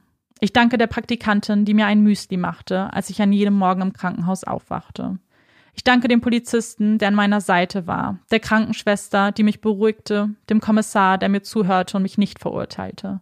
meinen Anwälten, die standhaft an meiner Seite waren, meiner Therapeutin, die mir in meiner Verletzlichkeit beibrachte, neuen Mut zu fassen, meiner Chefin für ihre Freundlichkeit und ihr Verständnis, meinen wunderbaren Eltern, die mir zeigten, wie man Schmerz in Stärke verwandelt, meiner Großmutter, die mir immer Schokolade in den Gerichtssaal schmuggelte, meinen Freunden, die mich nicht vergessen ließen, was Glück bedeutet, meinem geduldigen, liebevollen Freund, meiner unbesiegbaren Schwester, der mein halbes Herz gehört, und meinem großen Vorbild, Alale, die unermüdlich kämpfte und nie an mir zweifelte. Ich danke allen, die mit dem Prozess zu tun hatten, für ihre Zeit und ihre Aufmerksamkeit. Danke an die Mädchen aus dem ganzen Land, die mir Karten schickten. Danke an all die Unbekannten, denen mein Schicksal am Herzen lag. Vor allem danke ich den beiden Männern, die mich gerettet haben, die ich noch nicht kennengelernt habe. Ich schlafe unter zwei Fahrrädern, die ich über meinem Bett an die Wand gemalt habe. Sie erinnern mich daran, dass es in dieser Geschichte auch Helden gibt, dass wir aufeinander aufpassen. Ich habe all diese Menschen getroffen und durfte ihren Schutz und ihre Fürsorglichkeit spüren. Das ist etwas, was ich niemals vergessen werde. Und zu guter Letzt möchte ich mich an all die Mädchen da draußen wenden. Ich bin bei euch. Wenn ihr euch abends alleine fühlt, bin ich bei euch. Wenn Leute an euch zweifeln oder euch nicht ernst nehmen, bin ich bei euch. Ich habe jeden Tag für euch gekämpft. Deshalb hört niemals auf zu kämpfen, denn ich glaube an euch. Die Autorin En Lameau hat einmal geschrieben, Leuchttürme rennen auch nicht überall auf der Insel herum und suchen nach Booten, die sie retten können. Sie stehen nur da und senden ihr Licht aus. Ich kann nicht jedes Boot retten, aber ich hoffe, dass euch mit meinen Worten heute ein kleiner Lichtstrahl erreicht. Das Wissen, dass man euch nicht zum Schweigen bringen kann, dass Gerechtigkeit erreicht wurde, dass wir jeden Tag Fortschritte machen. Aber noch wichtiger ist das Wissen, dass ihr es wert seid, ohne jeden Zweifel. Ihr seid unberührbar, ihr seid schön, ihr sollt geachtet werden und respektiert, ohne Einschränkung. Jeden Tag und jede Minute. Ihr seid mächtig und das kann euch niemand nehmen. An die Mädchen auf der ganzen Welt, ich bin bei euch. Vielen Dank. Diese Worte haben sie gelesen, haben sich in ihr wiedererkannt. Die Mutter, die ihre Kinder ins Bett bringt und ihnen einen Kuss auf die Stirn gibt. Das Kind, das im Matheunterricht von der Nachbarin abschreibt. Die Frau, die sie an der Käsetheke bedient und ihnen einen schönen Tag wünscht. Jede dritte Frau hat schon mal Erfahrung mit sexuellem Missbrauch gemacht. Zu sehen, wie ein solcher Artikel weltweit bekannt wird, ist wie zu sehen, dass ihre eigene Geschichte geteilt wird. Die Geschichte von Emily Doe wird im Weißen Haus verlesen. Joe Biden antwortet in einem Brief. Ich sehe euch, steht dort. TV-Sender verlesen den gesamten Brief. Sie nehmen sich die Zeit, ihre Geschichte zu teilen. Chanel bekommt einen Brief nach dem anderen. Es sind ihre Stimmen, die Frauen, die gehört werden wollen. Die Kommentare, der Zuspruch, etwas, worauf sie immer gewartet hat. Da ist er. Und sie realisiert, ihr Kampf war das alles wert. Sie hat nicht nur für sich gekämpft und nicht darum gekämpft, dass er möglichst lange weggesperrt wird. Sie wollte, dass er für schuldig erklärt wird. Etwas, das viele Frauen nicht erleben und trotzdem, beflügelt von den Kommentaren, stellt sie fest, dass ihr Kampf noch nicht vorbei ist. Brock ist nur einer von vielen, die zur Rechenschaft gezogen werden müssen. Es geht um viel mehr. Es geht nicht um den einen Sportler. Es geht um all die Frauen, die nicht einmal einen Prozess bekommen. Chanel realisiert, ihr Fall ist nicht die Regel. Sie ist die glückliche Ausnahme. Die Ausnahme, bei der die Polizei gerufen wurde, bei der direkt Proben entnommen wurden, bei der es Zeugen gab. Was ist mit den Frauen, die nie Gerechtigkeit bekommen, weil es keine Beweise gibt, weil man ihnen nicht glaubt? Für sie kämpft Chanel. Sie zieht die zur Rechenschaft, die ihr versagten. Zunächst Stanford, die nie nachgefragt haben, wie es ihr geht, die sich aus der Affäre zogen. Und sie gewinnt. Sie zahlen ihr und ihrer Schwester die Therapie. Außerdem wird an dem Tatort ein Garten gebaut, der an die Tat gedenken soll, damit sie nicht in Vergessenheit gerät. Symbolisch für alle Studentinnen, denen ähnliches zugestoßen ist. Ihr seid nicht alleine. Dann der Richter. Die Staatsanwälte rufen zu seiner Entlassung auf, und dies müsste in einer Abstimmung bestimmt werden. Seit 1932 wurde kein Richter mehr abgewählt in Kalifornien. Das sollte sich ändern. 2018 wird er offiziell abgewählt. Seine Reaktion? Ihm war klar, dass seine Entscheidung nicht allen gefallen würde, aber er dachte nicht, dass es so schlimm sei. Nicht so schlimm? Beweist für Chanel, dass er nicht verstehen kann, worum es geht. Es geht nicht um die 20 Minuten, in denen Brock seine Hand in ihre Vagina steckte. Es geht darum, was er aus ihr gemacht hat. Dass sie nicht mehr mit Leichtigkeit an den Strand geht. Denn dann kommen die Stimmen. Was gehst du auch ans Meer und trinkst? Selbst schuld, wenn dir etwas passiert. Dass sie beim Einkaufen auf die Marke des Quinoa schaut, falls sie danach gefragt wird. dass sie monatelang keinen Sex haben kann, ohne dass ihr Kopf denkt, ist das okay, was wir tun? Werden wir später dafür verurteilt? Oder wenn sie Sex haben kann, dann kann es ja nicht so schlimm sein. Dass sie erst wieder lernen musste, dass Sex etwas Wundervolles ist. Ein Zeichen von Liebe und Intimität. Dass eine 20-minütige Handlung ihr gesamtes Leben verändert hat. Dass es nicht wie früher ist. Dass es ein neues Normal ist. Dass sie alles wieder erlernen müsste. Und trotzdem, sie lernt diese Seite zu akzeptieren. Und mit so wundervollen Menschen an ihrer Seite wird sie das auch hinbekommen. Als sie Alale das letzte Mal besucht, fällt ihr ein Sticker an ihrer Tür auf. Hashtag sei der Schwede. Chanel lächelt. Ja, es würde alles gut werden. Sie ist nicht zerbrochen. Sie ist die neue Chanel, die ihre Schwächen kennt. Eine davon alleine zu sein. In ihrer neuen Wohnung in San Francisco ist sie oft alleine, wenn Lucas arbeitet. Dann bekommt sie eine Idee. Wie wäre es mit einem Hund?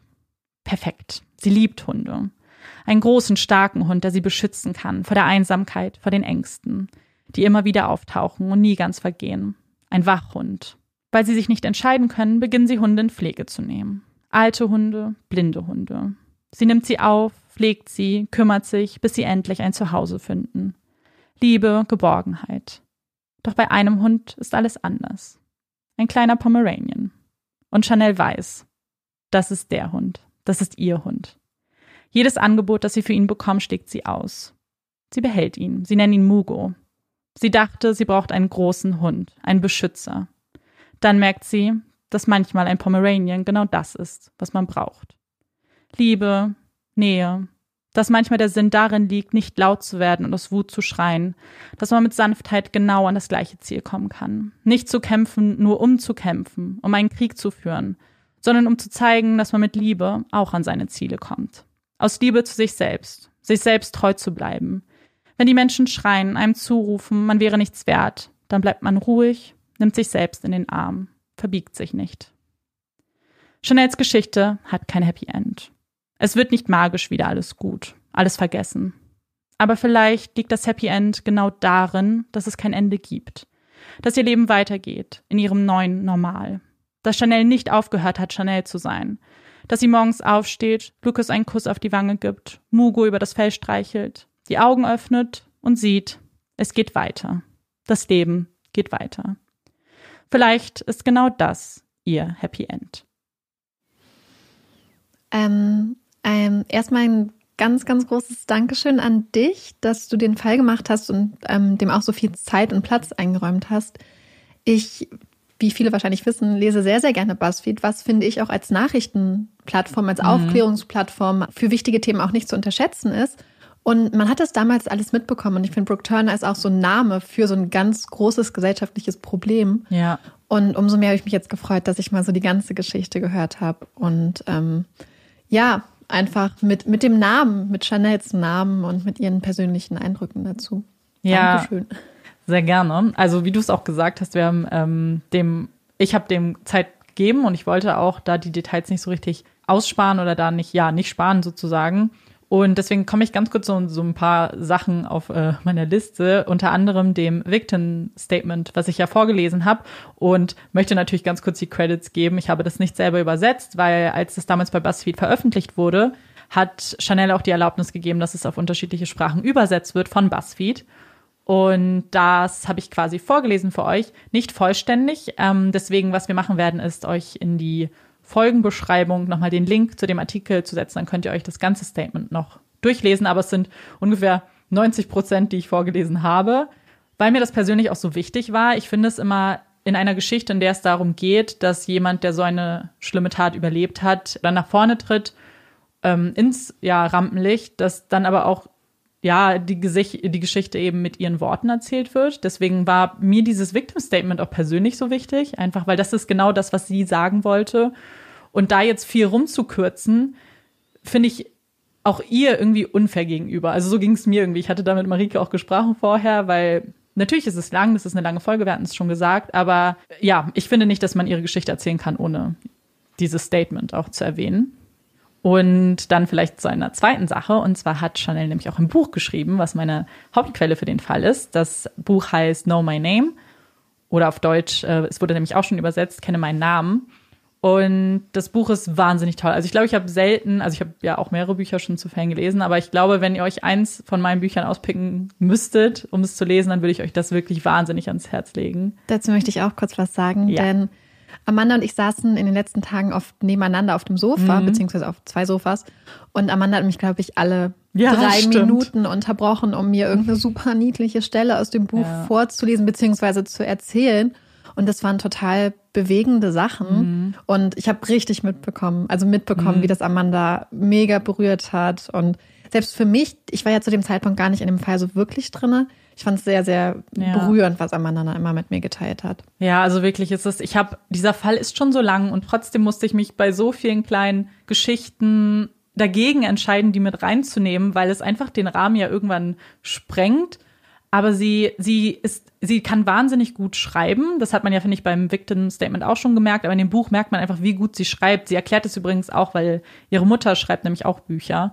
Und Chanel ist eigentlich damit aufgewachsen, Bücher zu lesen oder selber auch kleine Geschichten zu schreiben. Und irgendwie, das merkt man hier auch.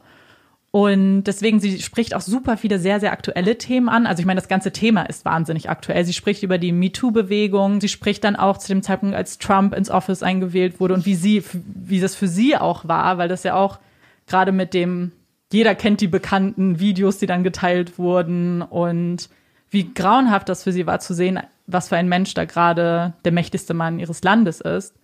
Und sie spricht zum Beispiel auch über einen Film, den wir schon erwähnt haben im Podcast, und zwar über Athlete A, was ja auch ein ganz, ganz großer Missbrauchsskandal in den USA war. Und ja, einfach sehr, sehr viele, sehr aktuelle Themen, wahnsinnig wichtige Themen. Sie schafft ganz gute so Metaphern, indem man das wirklich verstehen kann, wie schlimm so eine Tat eben ist für die Überlebenden. Und ich habe noch was, das hatte ich Marike schon angedeutet, etwas, was ich jetzt noch mit dir teilen wollte. Und zwar gab es noch ein Statement, was ich nicht erwähnt habe, weil das wollte ich dir nämlich jetzt vorlesen, um deine Reaktion quasi zu bekommen. Bin gespannt, ob sie so ist wie meine. Und zwar hat hier eine von Brocks Freundinnen auch ein Statement abgegeben. Es ging um so ein Character Statement, also ihn als Person zu beschreiben. Und sie hat Folgendes gesagt. Ich möchte Sie, also Chanel, nicht beschuldigen. Aber wir müssen uns die Frage stellen, wo ist die Grenze? Wann hören wir auf, immer so politisch korrekt sein zu wollen und sehen ein, dass Vergewaltigungen auf einem Campus nicht immer von Vergewaltigern begangen werden? Das ist doch was ganz anderes, wenn eine Frau auf dem Weg zu ihrem Auto gekidnappt und vergewaltigt wird. Das wären Vergewaltiger. Aber hier in diesem Fall, das sind idiotische Jungs und Mädchen, die zu viel trinken und deswegen eine eingeschränkte Wahrnehmung und ein eingeschränktes Urteilsvermögen haben.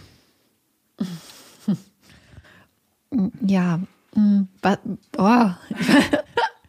ich weiß gar nicht, was ich dazu sagen soll, weil es offensichtlich so, so eine so eine Dummheit ist, Ja. die sie da schreibt, weil gerade bei Sexualverbrechen gibt es ja immer diesen Mythos von dem Mann, der im Park lauert oder von dem Mann, der die Frau auf dem Nachhauseweg überfällt und dann kidnappt. Und nur wenn es die maximalste Gewaltanwendung ist und wenn der Täter maximal eklig wahrscheinlich ist und, und gruselig und maximal unbekannt, dann ist es für diese Frau scheinbar eine Vergewaltigung.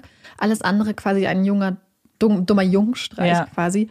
Und das widerspricht ja der Realität von sexuellen Verbrechen total bezie- und auch allen Statistiken. Und ähm, Ich fand ich, ja. ich habe das Gefühl, es schwingt total das mit, was Mhm. du gesagt hast, was die Juryauswahl angeht. Dass Frauen, und ich will das jetzt nicht verallgemeinern, aber es Mhm. gibt Frauen, die immer denken, mir würde das niemals Ja. passieren. Ich bin keine, in Anführungsstrichen, Schlampe genau. selbst schuld. Wenn dein Kleid zu kurz ist, wenn, wenn du zu viel getrunken hast, wenn du eine Frau bist, vielleicht auch einfach die, die tough ist und die, und, oder vielleicht die, die mehrere Freunde schon hatte, was auch immer. Das wird immer so genommen als so eine Charakterschwäche, die dann jegliche Sexualverbrechen dann rechtfertigen.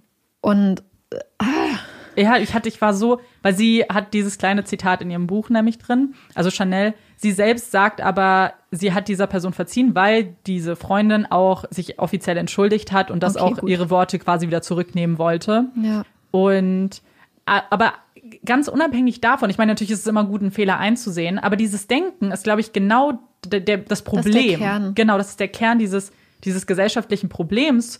Anzufangen, Unterschiede zu machen zwischen Ja. jemandem, der, wie du sagst, diese gruselige Mann, der dich kidnappt, und einem Schüler, der ausnutzt, zum Beispiel, dass du zu viel getrunken hast oder was auch immer. Es ist ja völlig irrelevant. Völlig. Ja.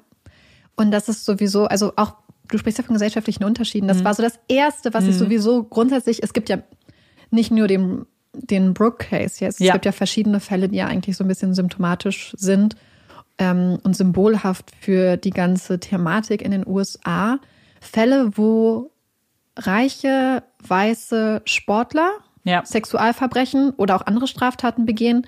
Mobbing, Hazing, Sachen, wo Menschen zu Schaden kommen, wo Menschen vielleicht unter Umständen auch zu Tode kommen und die dann mit einem Klaps auf die Finger da kommen, also da wegkommen, weil gesagt wird, na ja, sie haben ja noch ihr ganzes Leben vor sich, ihre Familie ist mit dem Ansehensverlust genug gestraft und dann habe ich mich die ganze Zeit gefragt, wenn Brooke ein junger schwarzer Mann Ja. gewesen wäre, der nicht aus dem reichen Elternhaus gekommen wäre, wenn er ein junger Mann mit Latino-Hintergrund gewesen wäre, dann wäre das kein Klaps auf die Finger gewesen. Das kann ich mir nicht vorstellen. Ich glaube, dass ein Richter, gerade so ein Richter, den, den wir in diesem Fall hatten, dass der wahrscheinlich gesagt hätte, ja, das steht für eine ganz, ganz tiefe Charakterschwäche oder irgendwas. Aber Ja. ich glaube, die Person hätte nicht gesagt, dass das ist, weil da auch dann wieder immer so rassistische Vorurteile wahrscheinlich mit reingespielt hätten, die dann zu einer stärkeren Bestrafung führen, weil auch ich meine, wir- lesen viel BuzzFeed, man kriegt ja mit, wofür Leute teilweise verurteilt werden oder auch nicht verurteilt werden. Ja. Und wenn man einfach sieht, dass Leute teilweise für kleine Sachen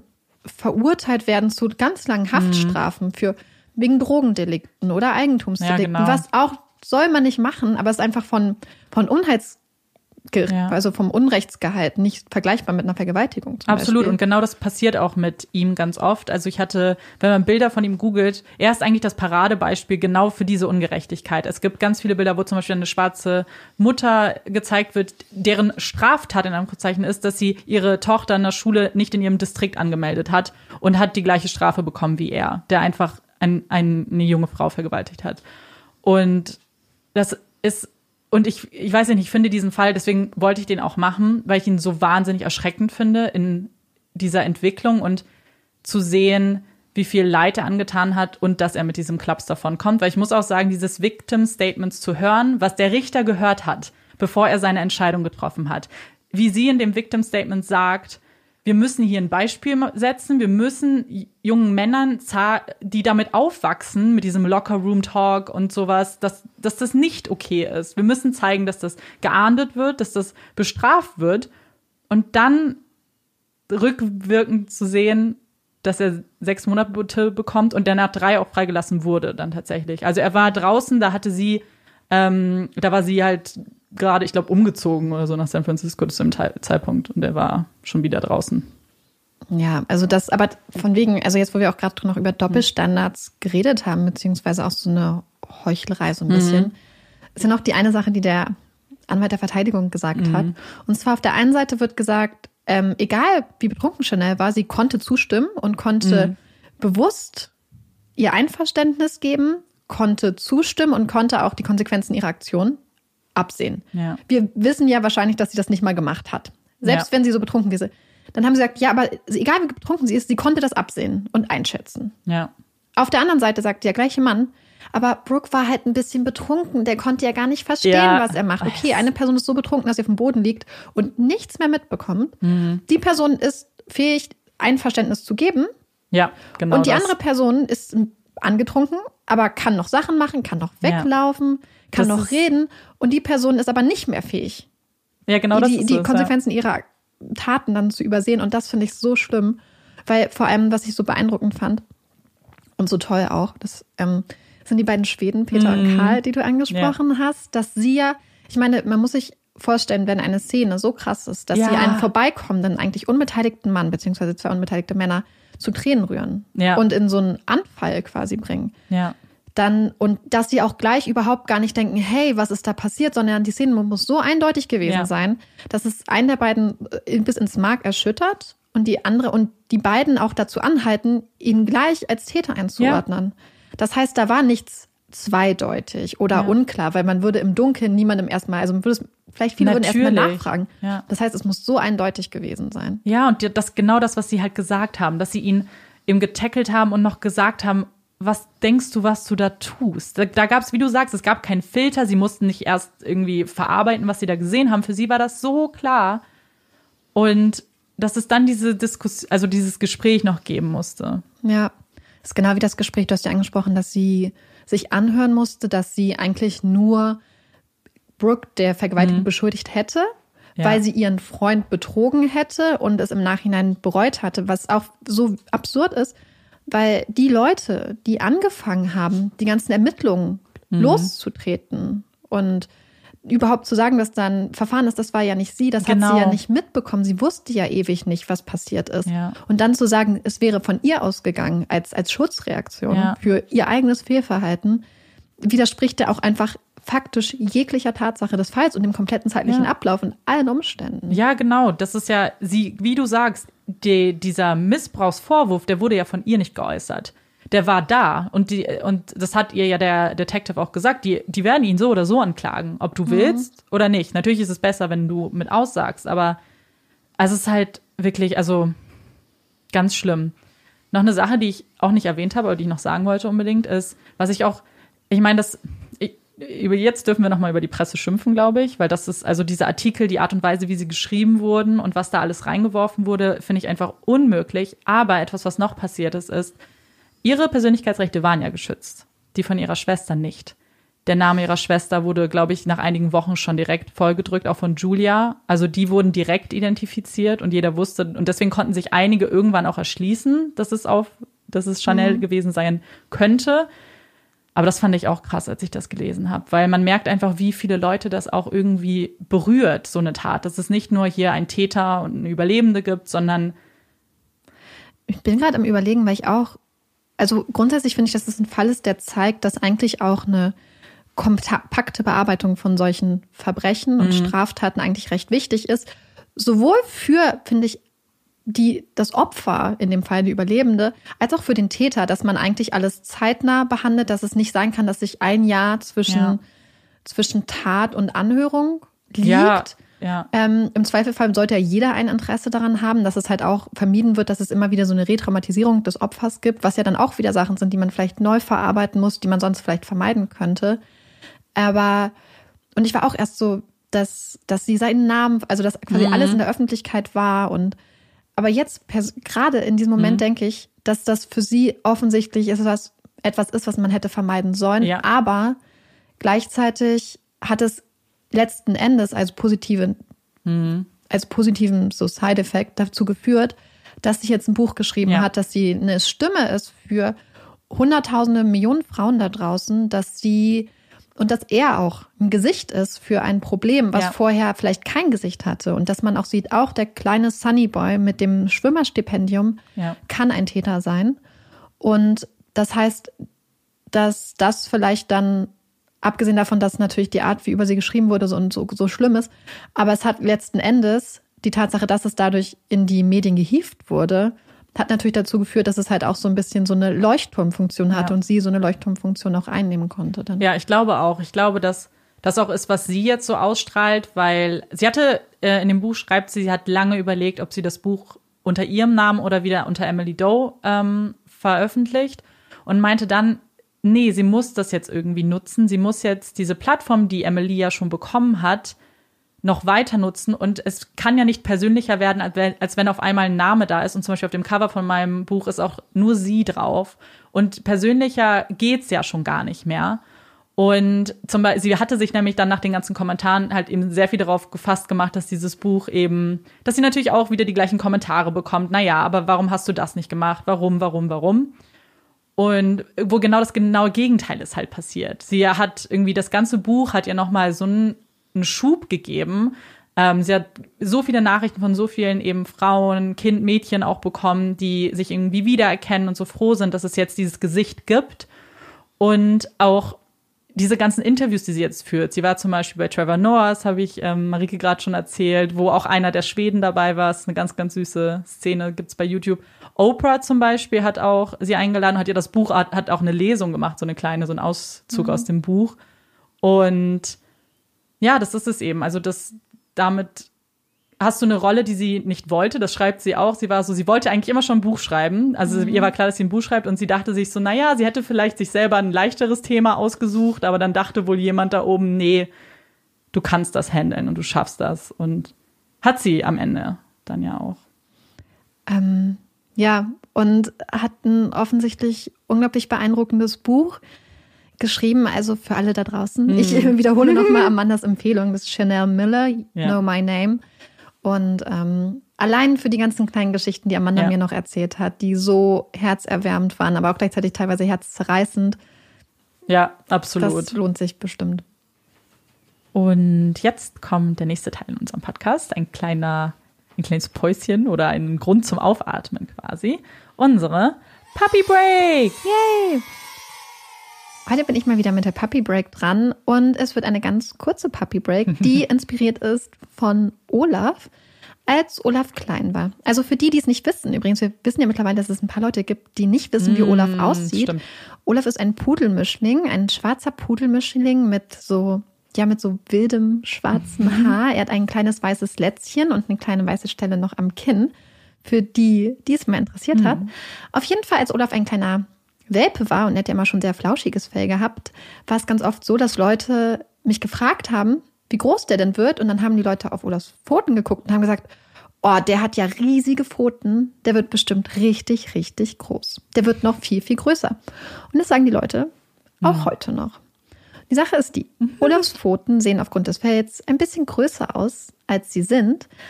Aber an dieser Aussage, dass man sich vielleicht mal die Pfoten angucken sollte, um rauszufinden, wie groß der eigene Hund wird, ist zumindest ein bisschen was dran.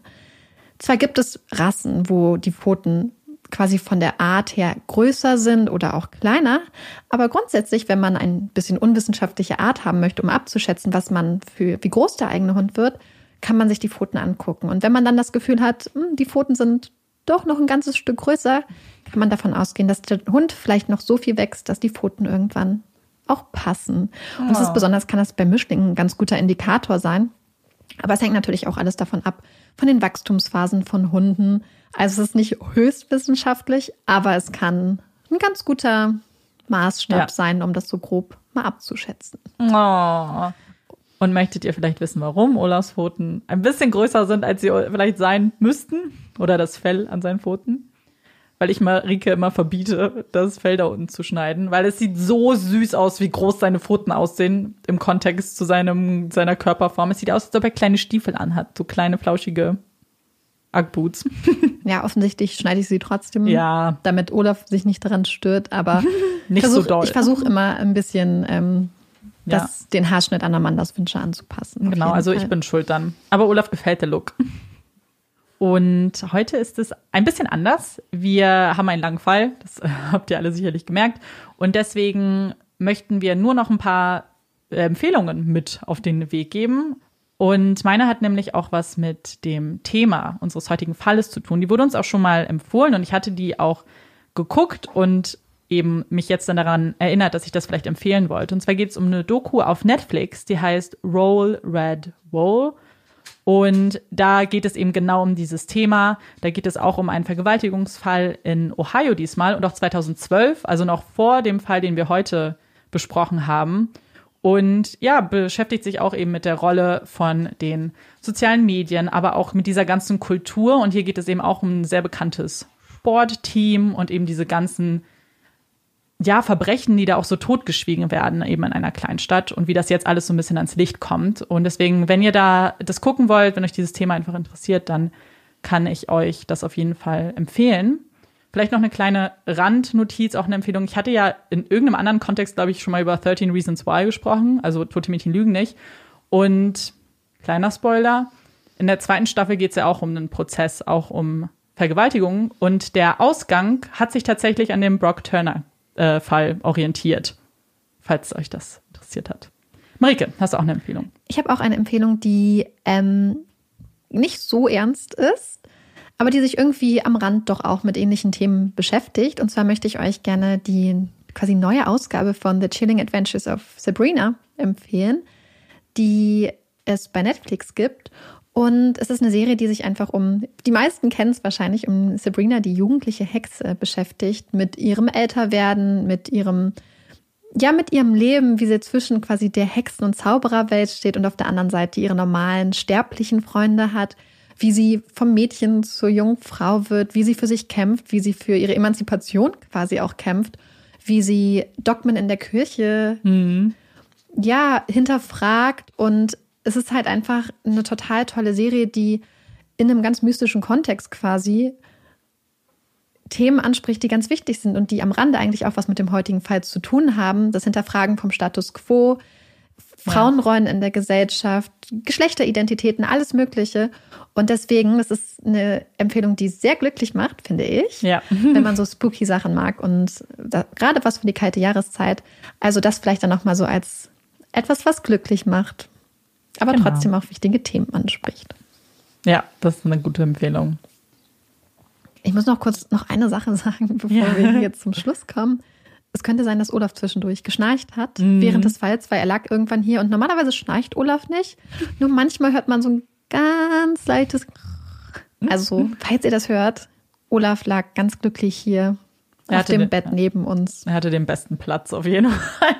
Marike und ich sitzen hier auf so Stühlen, die etwas unbequem sind. Deswegen freuen wir uns auch, was die Folge jetzt vorbei ist, dass wir sie ja beenden konnten. Und wir hoffen natürlich wie immer, dass sie euch gefallen hat. Wir sind gespannt auf eure Nachrichten und natürlich würden wir uns freuen, wenn ihr uns auch beim nächsten Mal wieder zuhört. Ich bin Amanda. Ich bin Marike. Und das ist Puppies in Crime. Tschüss.